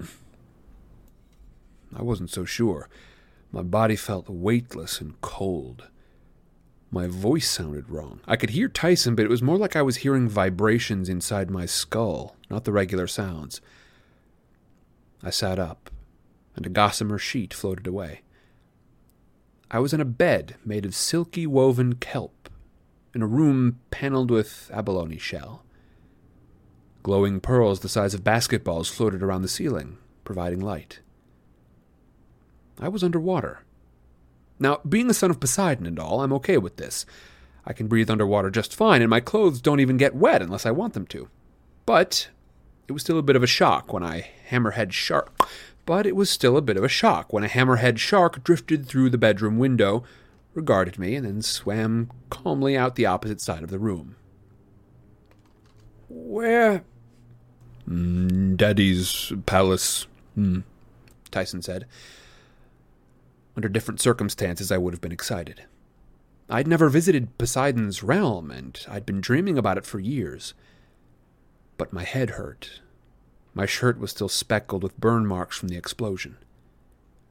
My arm and leg wounds had healed. Just being in the ocean could do that for me, given enough time. But I still felt like I'd been trampled by a Laestrygonian soccer team in cleats. How long? Mm, we found you mm, last night, Tyson said. Mm, sinking through the water. The Princess Andromeda? Went kaboom, Tyson confirmed.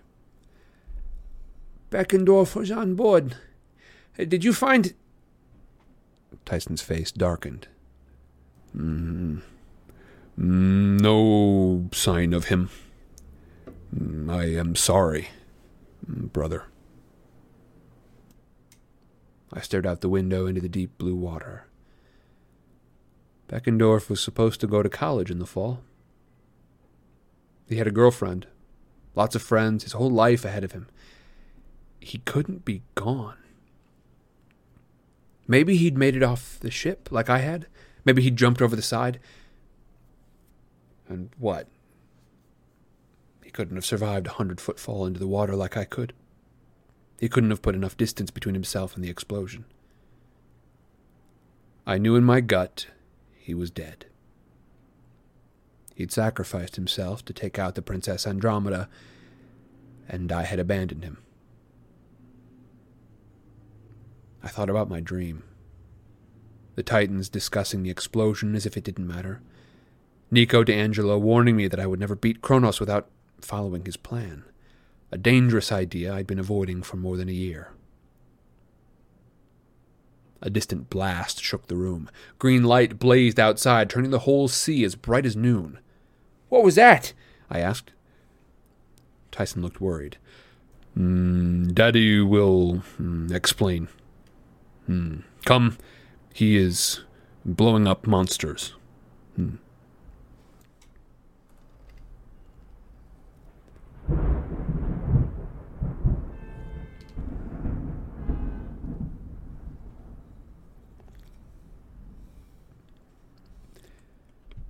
The palace might have been the most amazing place I'd ever seen, if it hadn't been in the process of getting destroyed. We swam to the end of a long hallway and shot upward on a geyser. As we rose over the rooftops, I caught my breath. Well, if you can catch your breath underwater. The palace was as big as the city on Mount Olympus, with wide courtyards, gardens, and columned pavilions. The gardens were sculpted with coral colonies and glowing sea plants. Twenty or thirty buildings were made of abalone, but oh, white but gleaming with rainbow colors. Fish and octopi darted in and out of the windows. The paths were lined with glowing pearls like Christmas lights. The main courtyard was filled with warriors, mermen with fish tails from the waist down and human bodies from the waist up, except their skin was blue, which I had never known before. Some were tending to the wounded. Some were sharpening spears and swords. One passed us, swimming in a hurry. His eyes were bright green, like the stuff they put in glow sticks, and his teeth, and his teeth were shark teeth. They didn't show you stuff like that in The Little Mermaid. Outside the main courtyard stood large fortifications, towers, walls, and anti siege weapons, but most of these had been smashed to ruins. Others were blazing in a strange green light that I knew well Greek fire, which can burn even underwater. Beyond this, the sea floor stretched into the gloom. I could see battles raging flashes of energy, explosions, the glint of armies clashing. A regular human would have found it too dark to see. Heck, a regular human would have been crushed by the pressure and frozen by the cold. Even my heat sensitive eyes couldn't make out exactly what was going on. At the edge of the palace complex, a temple with red coral roof exploded, sending fire and debris streaming in slow motion across the farthest gardens. Out of the darkness above, an enormous form appeared, a squid larger than any skyscraper. It was surrounded by a glittering cloud of dust. At least I thought it was dust until I realized it was a swarm of mermen trying to attack the monster. The squid descended to the palace and swatted its tentacles, smashing a whole column of warriors. Then a brilliant arc of blue light shot from the rooftop of one of the tallest buildings. The light hit the giant squid and the monster dissolved like food coloring in water. Mmm, Daddy, Tyson said, pointing to where the light had come from. He did that? I suddenly felt more hopeful. My dad had unbelievable powers. He was the god of the sea. He could deal with this attack, right? Maybe he'd let me help. Have you been in the fight? I asked Tyson in awe. Like smashing heads with your awesome Cyclops strength and stuff? Tyson pouted, and immediately I knew I'd asked a bad question. I have been. Hmm. Hmm. Fixing weapons, he mumbled. Come. Mm, let's go find Daddy.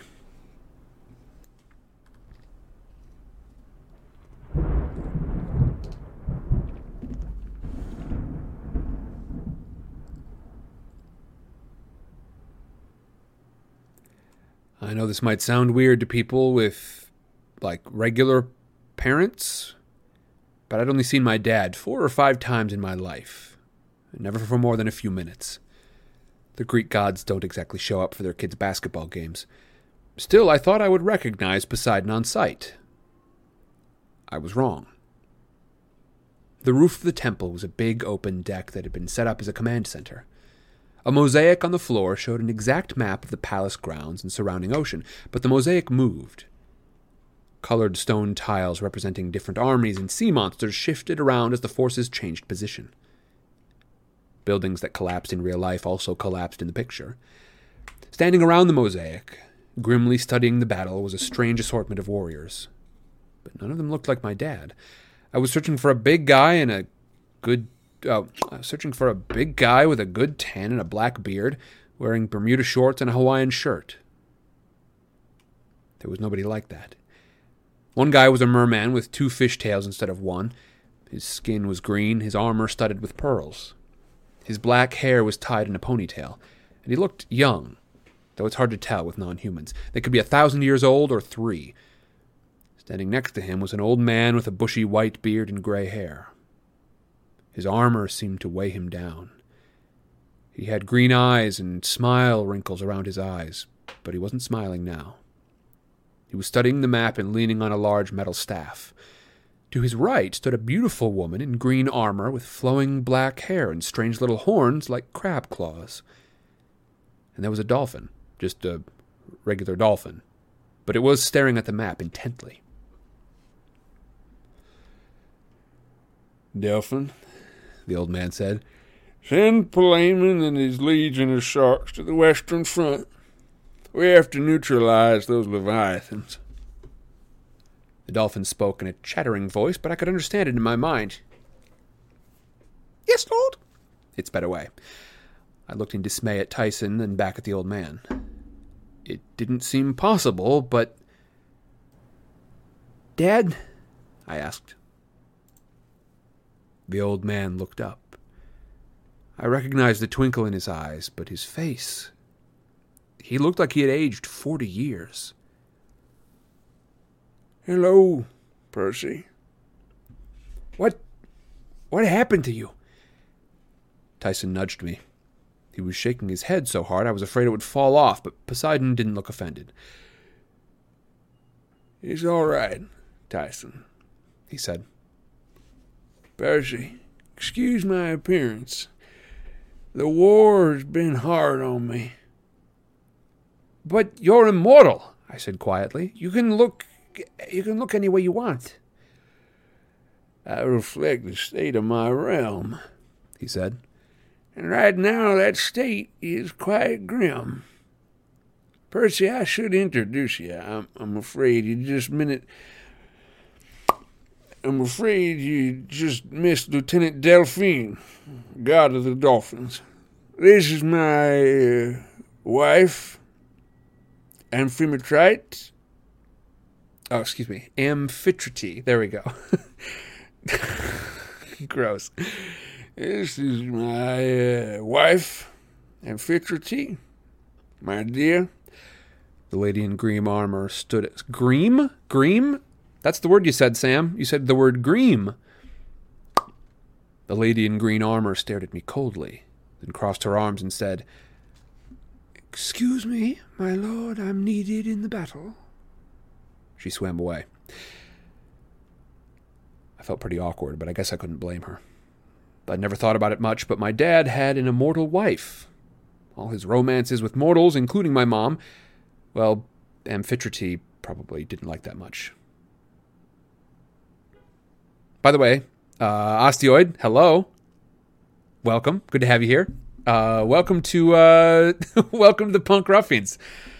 I hope you're having a good one. We are currently in the midst of chapter two of Percy Jackson and the Olympians, book five.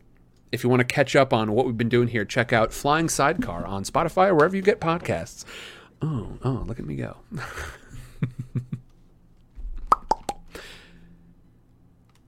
Poseidon cleared his throat. Yes, well, this is my son, Triton.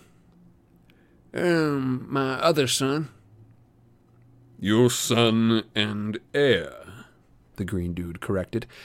His double fishtails swished back and forth. He smiled at me, but there was no friendliness in his eyes. Hello, Perseus Jackson. Have you come to help at last? He acted like I was late or lazy. If you can blush underwater, I probably did. Tell me what to do. I said. Triton smiled like that was a cute suggestion, like I was a slightly amusing dog that had barked for him or something. He turned to Poseidon. I would like to see the front line, father. Don't worry, I will not fail. He nodded politely to Tyson. How come I didn't get that much respect? Then he shot off into the water. Poseidon sighed. He raised his staff. It changed into his regular weapon, a huge three pointed trident. The tip glowed with blue light, and the water around it boiled with energy. Yeah, I'm sorry about that, he told me. A huge sea serpent appeared from above us and spiraled down toward the roof. It was bright orange with a fanged mouth big enough to swallow a gymnasium. Hardly looking up, Poseidon pointed his trident at the beast and zapped it away with a blue energy. The monster burst into a million goldfish, which all swam off in terror. My family's anxious. Poseidon continued, as if nothing had happened. The battle against Oceanus is going poorly. He pointed to the edge of the mosaic. With the butt of his trident, he tapped the image of a merman larger than the rest, with the horns of a bull. He appeared to be riding a chariot pulled by crawfish, and instead of a sword, he wielded a live serpent. Oceanus, I said, trying to remember. the Titan of the Sea? Poseidon nodded. He was neutral in the first war of the gods and Titans, but Kronos has convinced him to fight. This is not a good sign. Oceanus would not commit unless he was sure he could pick the winning side. He looks stupid, I said, trying to sound upbeat. I mean, who fights with a snake? Mm, Daddy will tie it in knots, Tyson said firmly. Poseidon smiled, but he looked weary. I appreciate your faith. We've been at war almost a year now. My powers are taxed, and still he finds new forces to throw at me. See monsters so ancient I'd forgotten about them. I heard an explosion in the distance. About half a mile away, a mountain of coral disintegrated under the weight of two giant creatures. I could dimly make out their shapes. One was a lobster. The other was a giant humanoid, like a cyclops, but surrounded by a flurry of limbs. At first, I thought he was wearing an octopi. Then I realized they were his own arms. A hundred flailing, fighting arms. Briareus, I said. I was happy to see him, but it looked like he was fighting for his life. He was the last of his kind, a hundred handed one, cousin of the Cyclopes. We'd saved him from Kronos' prison last summer, and I knew he would come to help Poseidon. But I hadn't heard of him since. He fights well, Poseidon said. I wish we had a whole army just like him, but he's the only one. I watched as Briareus bellowed in rage and picked up the lobster, which thrashed and snapped its pincers. He threw it off the coral mountain, and the lobster disappeared into the darkness. Briareus swam after it, his hundred arms spinning like the blades of a motorboat. Percy, we may not have much time, My dad said. Tell me of your mission. Did you see Kronos? I told him everything, though my voice choked up when I explained about Beckendorf. I looked down at the courtyards below and saw hundreds of wounded mermen lying on makeshift cots. I saw rows of coral mounds that had been hastily made graves. I realized Beckendorf wasn't the first death. He was only one of hundreds, maybe thousands. I'd never felt so angry and helpless. Poseidon stroked his beard. Percy, Beckendorf chose a heroic death. You bear no blame for that. Kronos' army will be disarrayed. Many will be destroyed. Many will be destroyed. But we didn't kill him, did we? As I said, I knew it was a naive hope. But we might blow up ships, disintegrate monsters, and a Titan Lord wouldn't be so easy to kill. No, Poseidon admitted. um, but you've brought our side some time. There were demigods on that ship, I said, thinking of the kid I'd seen on the stairwell. Somehow I'd allowed myself to concentrate on the monsters in Kronos. I'd convinced myself that destroying their ship was all right because they were evil. They were sailing to attack my city, and besides, they couldn't really be permanently killed. Monsters just vaporized and reformed eventually. But demigods. Poseidon put his hand on my shoulder. Percy, there were only a few demigod warriors aboard that ship, and they all chose to battle for Kronos. Perhaps some heeded your warning and escaped. If they did not, they chose their path. They were brainwashed, I said. Now they're dead and Kronos is alive. That's supposed to make me feel better? I glared at the mosaic. Little tile explosions carrying little tile explosions destroying tile monsters. It seemed so easy when it was just a picture. Tyson put his arm around me. If anybody else had tried that, I would have pushed them away, but Tyson was too big and stubborn. He hugged me whether I wanted it or not. Mm, not your fault, mm, brother. Hmm. Hmm. Kronos does not explode good. Next time, hmm, we will use a big stick. Hmm. Percy, My father said. Beckendorf's sacrifice wasn't in vain. You have scattered the invasion force. New York will be safe for a time, which frees the other Olympians to deal with the bigger threat. The bigger threat? I thought. What the golden. I thought about what the Golden Titan had said in my dream. The gods have answered the challenge. Soon they will be destroyed. A shadow passed over my father's face. You've had enough sorrow for one day. Ask Chiron when you return to camp. Return to camp? You're, you're in trouble here. I want to help. You can't, Percy. Your job is elsewhere. I couldn't believe I was hearing this. I looked at Tyson for backup. My brother chewed on his lip. Daddy.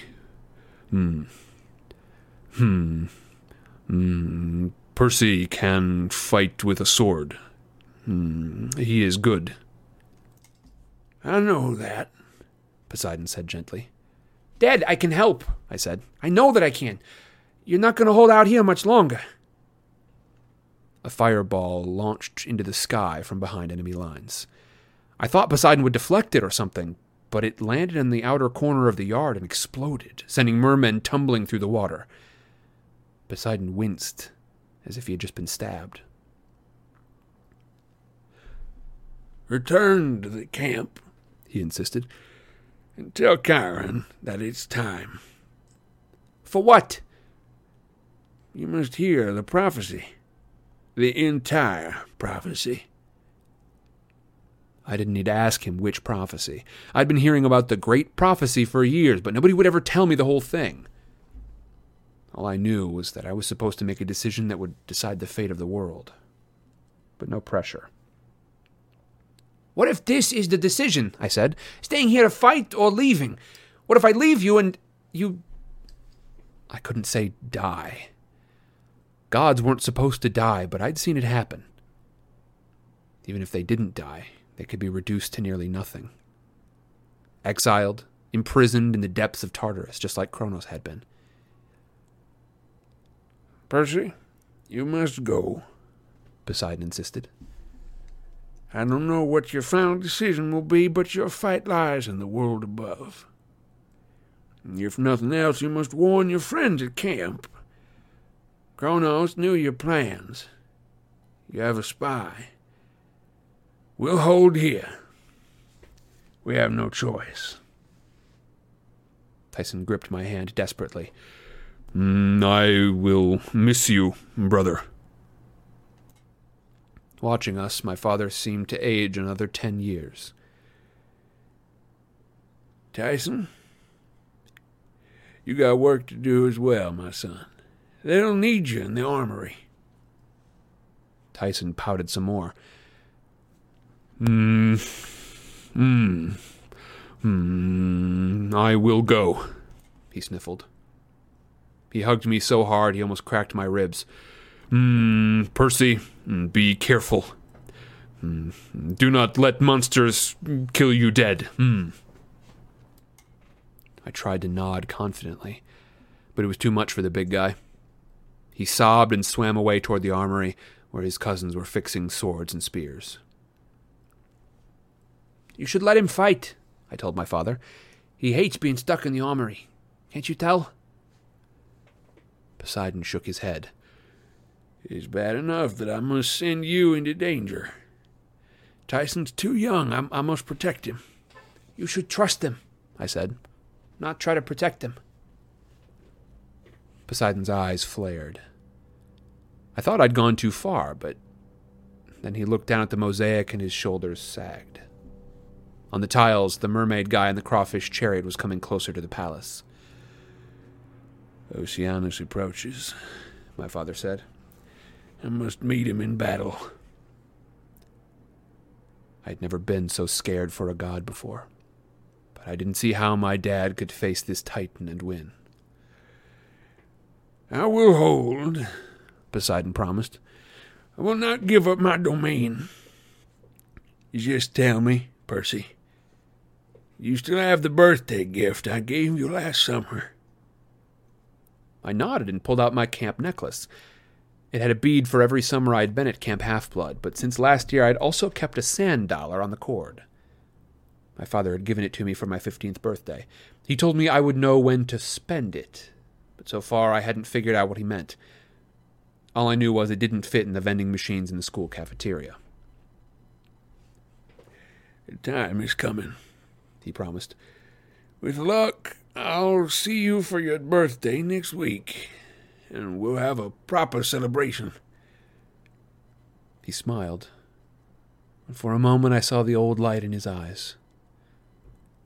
Then the entire sea grew dark in front of us, like an inky storm was rolling in. Thunder crackled, which should have been impossible underwater.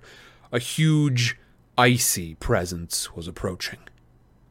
I sensed a wave of fear roll through the armies below us. I must assume my godly form, Poseidon said. Go. Go now. And good luck, my son.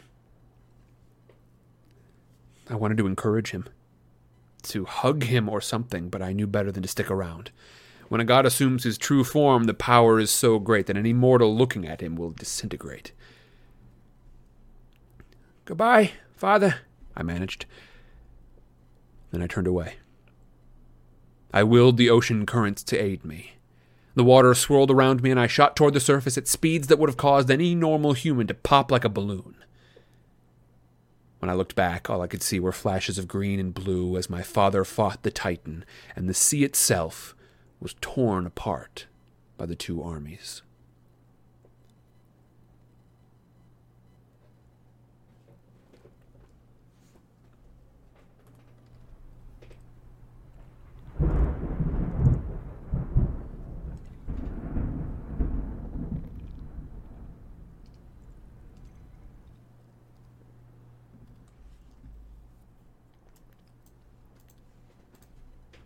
And that is the end for today. Believe it or not. It feels a little strange to be wrapping it up so early. Um, and yet, here we are. Everyone, let's have a bit of a discussion about this. Roland says, craziest two chapters ever. Yeah, lots going on. Jade says, wow. Okay, so what's going on here? Basically, the ocean titan, this was sort of like who was he was the head honcho in the ocean before the gods took over. Um, Oceanus apparently did not fight alongside the Titans in the first god slash Titan war. The first time around, he must have either fought um, with the gods or, I think, probably more likely, just sort of stayed out of it. This time, he's decided to fight, and it's not on the side of the gods. He's decided to fight alongside the Titans, uh, which means that if we are to believe Poseidon, and I think we can probably fairly do so, um, Poseidon has sort of expressed that I guess maybe Oceanus is kind of a, a, calculating individual because Poseidon says that he wouldn't he wouldn't fight unless he was sure he could pick the winning side, and he's decided on the Titans, not the gods. So this kind of indicates that uh, apparently there is uh, either someone has been very convincing, which we know Kronos can be, right?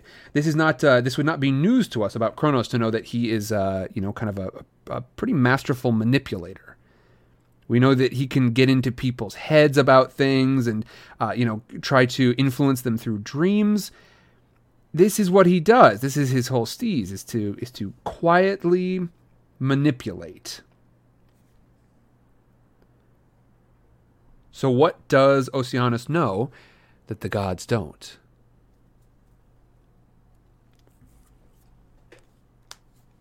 That's our big question.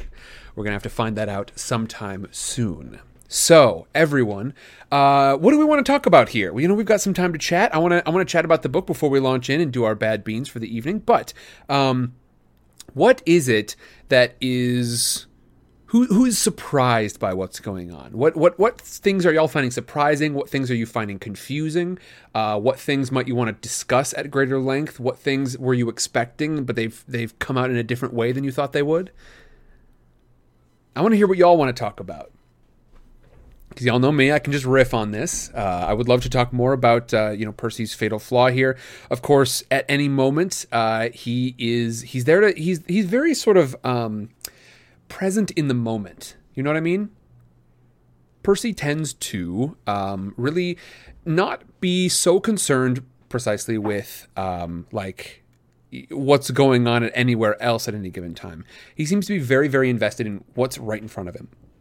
This is pretty consistent um, throughout uh, basically all of Percy's activities.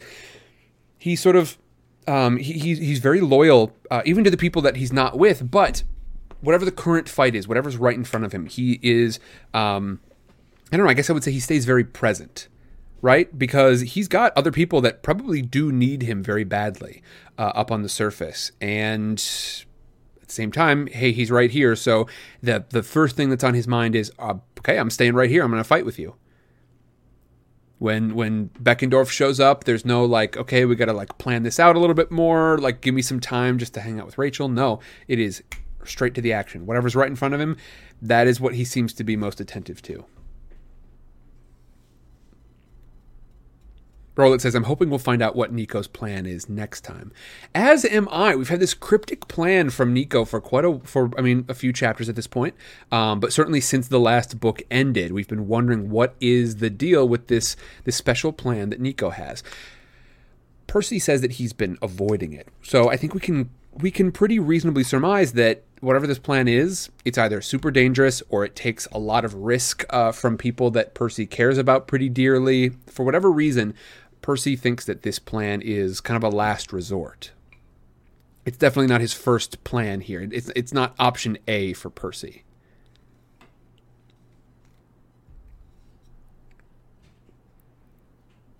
Rowlet says, I think it was bad timing. The big three stopped having half bloods.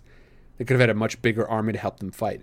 They could have, and that's interesting. And it kind of makes me wonder if that's why this is perhaps the proper time, or, or, or this is why um, the the timing of uh, Kronos is so important. Kronos being the god of time, or the, the Titan of time, after all. The Titan of Time sounds like a very goofy sort of title for a swing band leader in the 40s. Um, the uh, that's what I'm gonna call myself when I lead my when I lead my swing band uh, as the drummer. There he is, Sammy Chaplin, the Titan of Time. Um, uh, it's possible that this was very intentional on his part, right? Maybe it's no accident that he sort of waited until the gods had had some time to uh, eh, to to sort of agree. Okay, we're not going to sire any more children. What is the what is the feminine version of sire? Anyway, it's a little bit too husbandry for me anyway. Um, uh, we're not going to have any more children, any more godly children, uh, us big three. And so Kronos maybe is thinking, okay, now is my time to attack. Orly Rose says, ugh, they definitely pulled out all the stops and the stakes for the last novel. They went in hot. A little bit, yeah. Um, I do wish, you know, it's part of the. I, I really like longer things, um, longer series. And one thing that is kind of impressing me with um, uh, all, a lot of the new media that I've been listening to is that it is really hard to make something both impactful and snappy. Um, I, I, think a lot of folks when they when they're getting into something and they're bored or when they, they they don't care about some of the big things that are happening. For instance, um, my my favorite example is um, uh, uh, the Guardians of the Galaxy two. They fight a planet, and it's hard to care about it. Uh, not the same as when we've got you know like uh, for instance like Winter Soldier. And I'm, I'm, using sort of you know popular options. I know I'm doing this. I'm doing it intentionally. Um, but uh, Winter Soldier, most of it is sort of concerned with the the, the, the really the, the fate of one person, uh, and I at least found it much much easier to care about that um, than I did about the you know the this this big planet fight in Guardians of the Galaxy 2.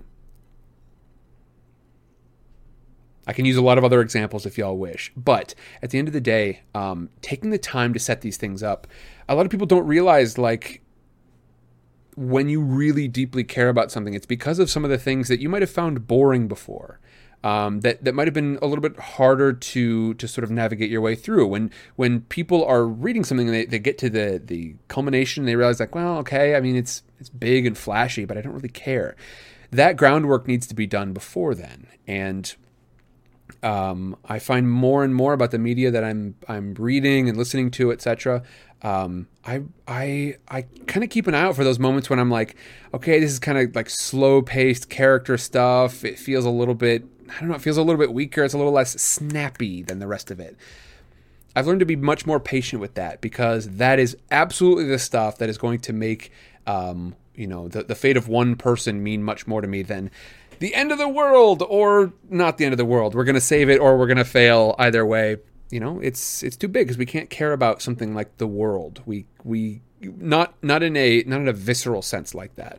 Uh, we have to form relationships, and so um, forming relationships with fictional characters, the way that that works is is over time.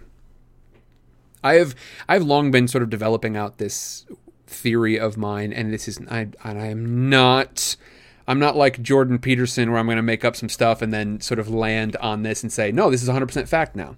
But I have been sort of like, the more that I watch relationships, the more that I consider them sort of, uh, at their heart, just a series of impressions and I think you can have that not just for people, real people, but also for characters in books, for objects, frankly. Um, so your relationship with this thing is just a series of impressions, and if those impressions are are meaningful and positive, and you have a lot of them, you will have a deep positive relationship. If you have a lot of these, uh, you know, impressions and uh, you have a lot of them, but they are very negative, then your relationship is very negative, right? Um, and so just a series of impressions. And I think the if we go into something uh, where we are expected to care about a character and what happens to them, um, it's important that we've developed a relationship. And what that means is we have to have had quite a few impressions of that individual. Right? That is my that's my take on it. So um, I think uh, I think as as the world speeds up a little bit here, don't forget to kind of take a moment. Take a moment with the with the things that you're reading, with the things that you're listening to. Give them a chance. Be patient with them through those moments that seem a little quieter, that that don't quite like grab your attention. They sort of offer offer a place for your attention to rest, and you have to kind of choose to keep it there. Don't sleep on that. I guess would be the modern parlance. But really, don't don't ignore those moments and and and uh, remember that if you want something to mean something to you, uh, you can't just rely on the, the the quick, snappy moments. All this to say, I wish I knew Beckendorf better.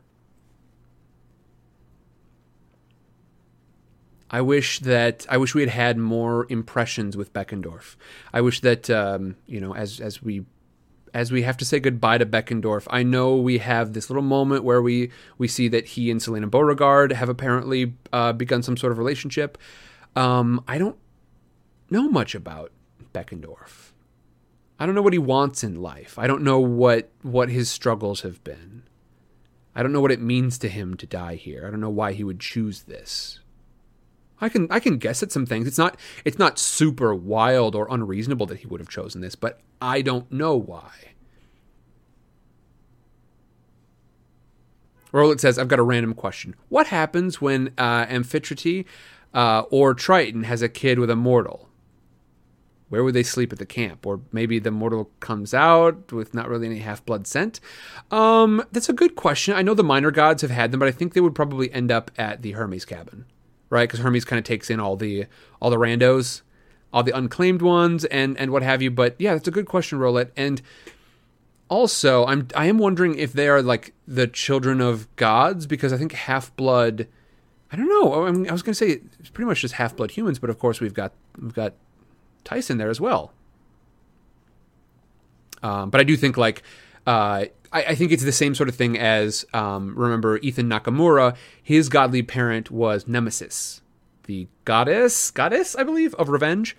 Um, we'll we'll go gender neutral like we have been with the realm of Residus. Uh, God, God is gender neutral now. Uh, surprise, God means anything. Gender neutral. We're taking it over. Um, uh, the god of revenge, Nemesis, and uh, so that's another minor god. I think. Um, he probably would end up uh, with the Hermes cabin.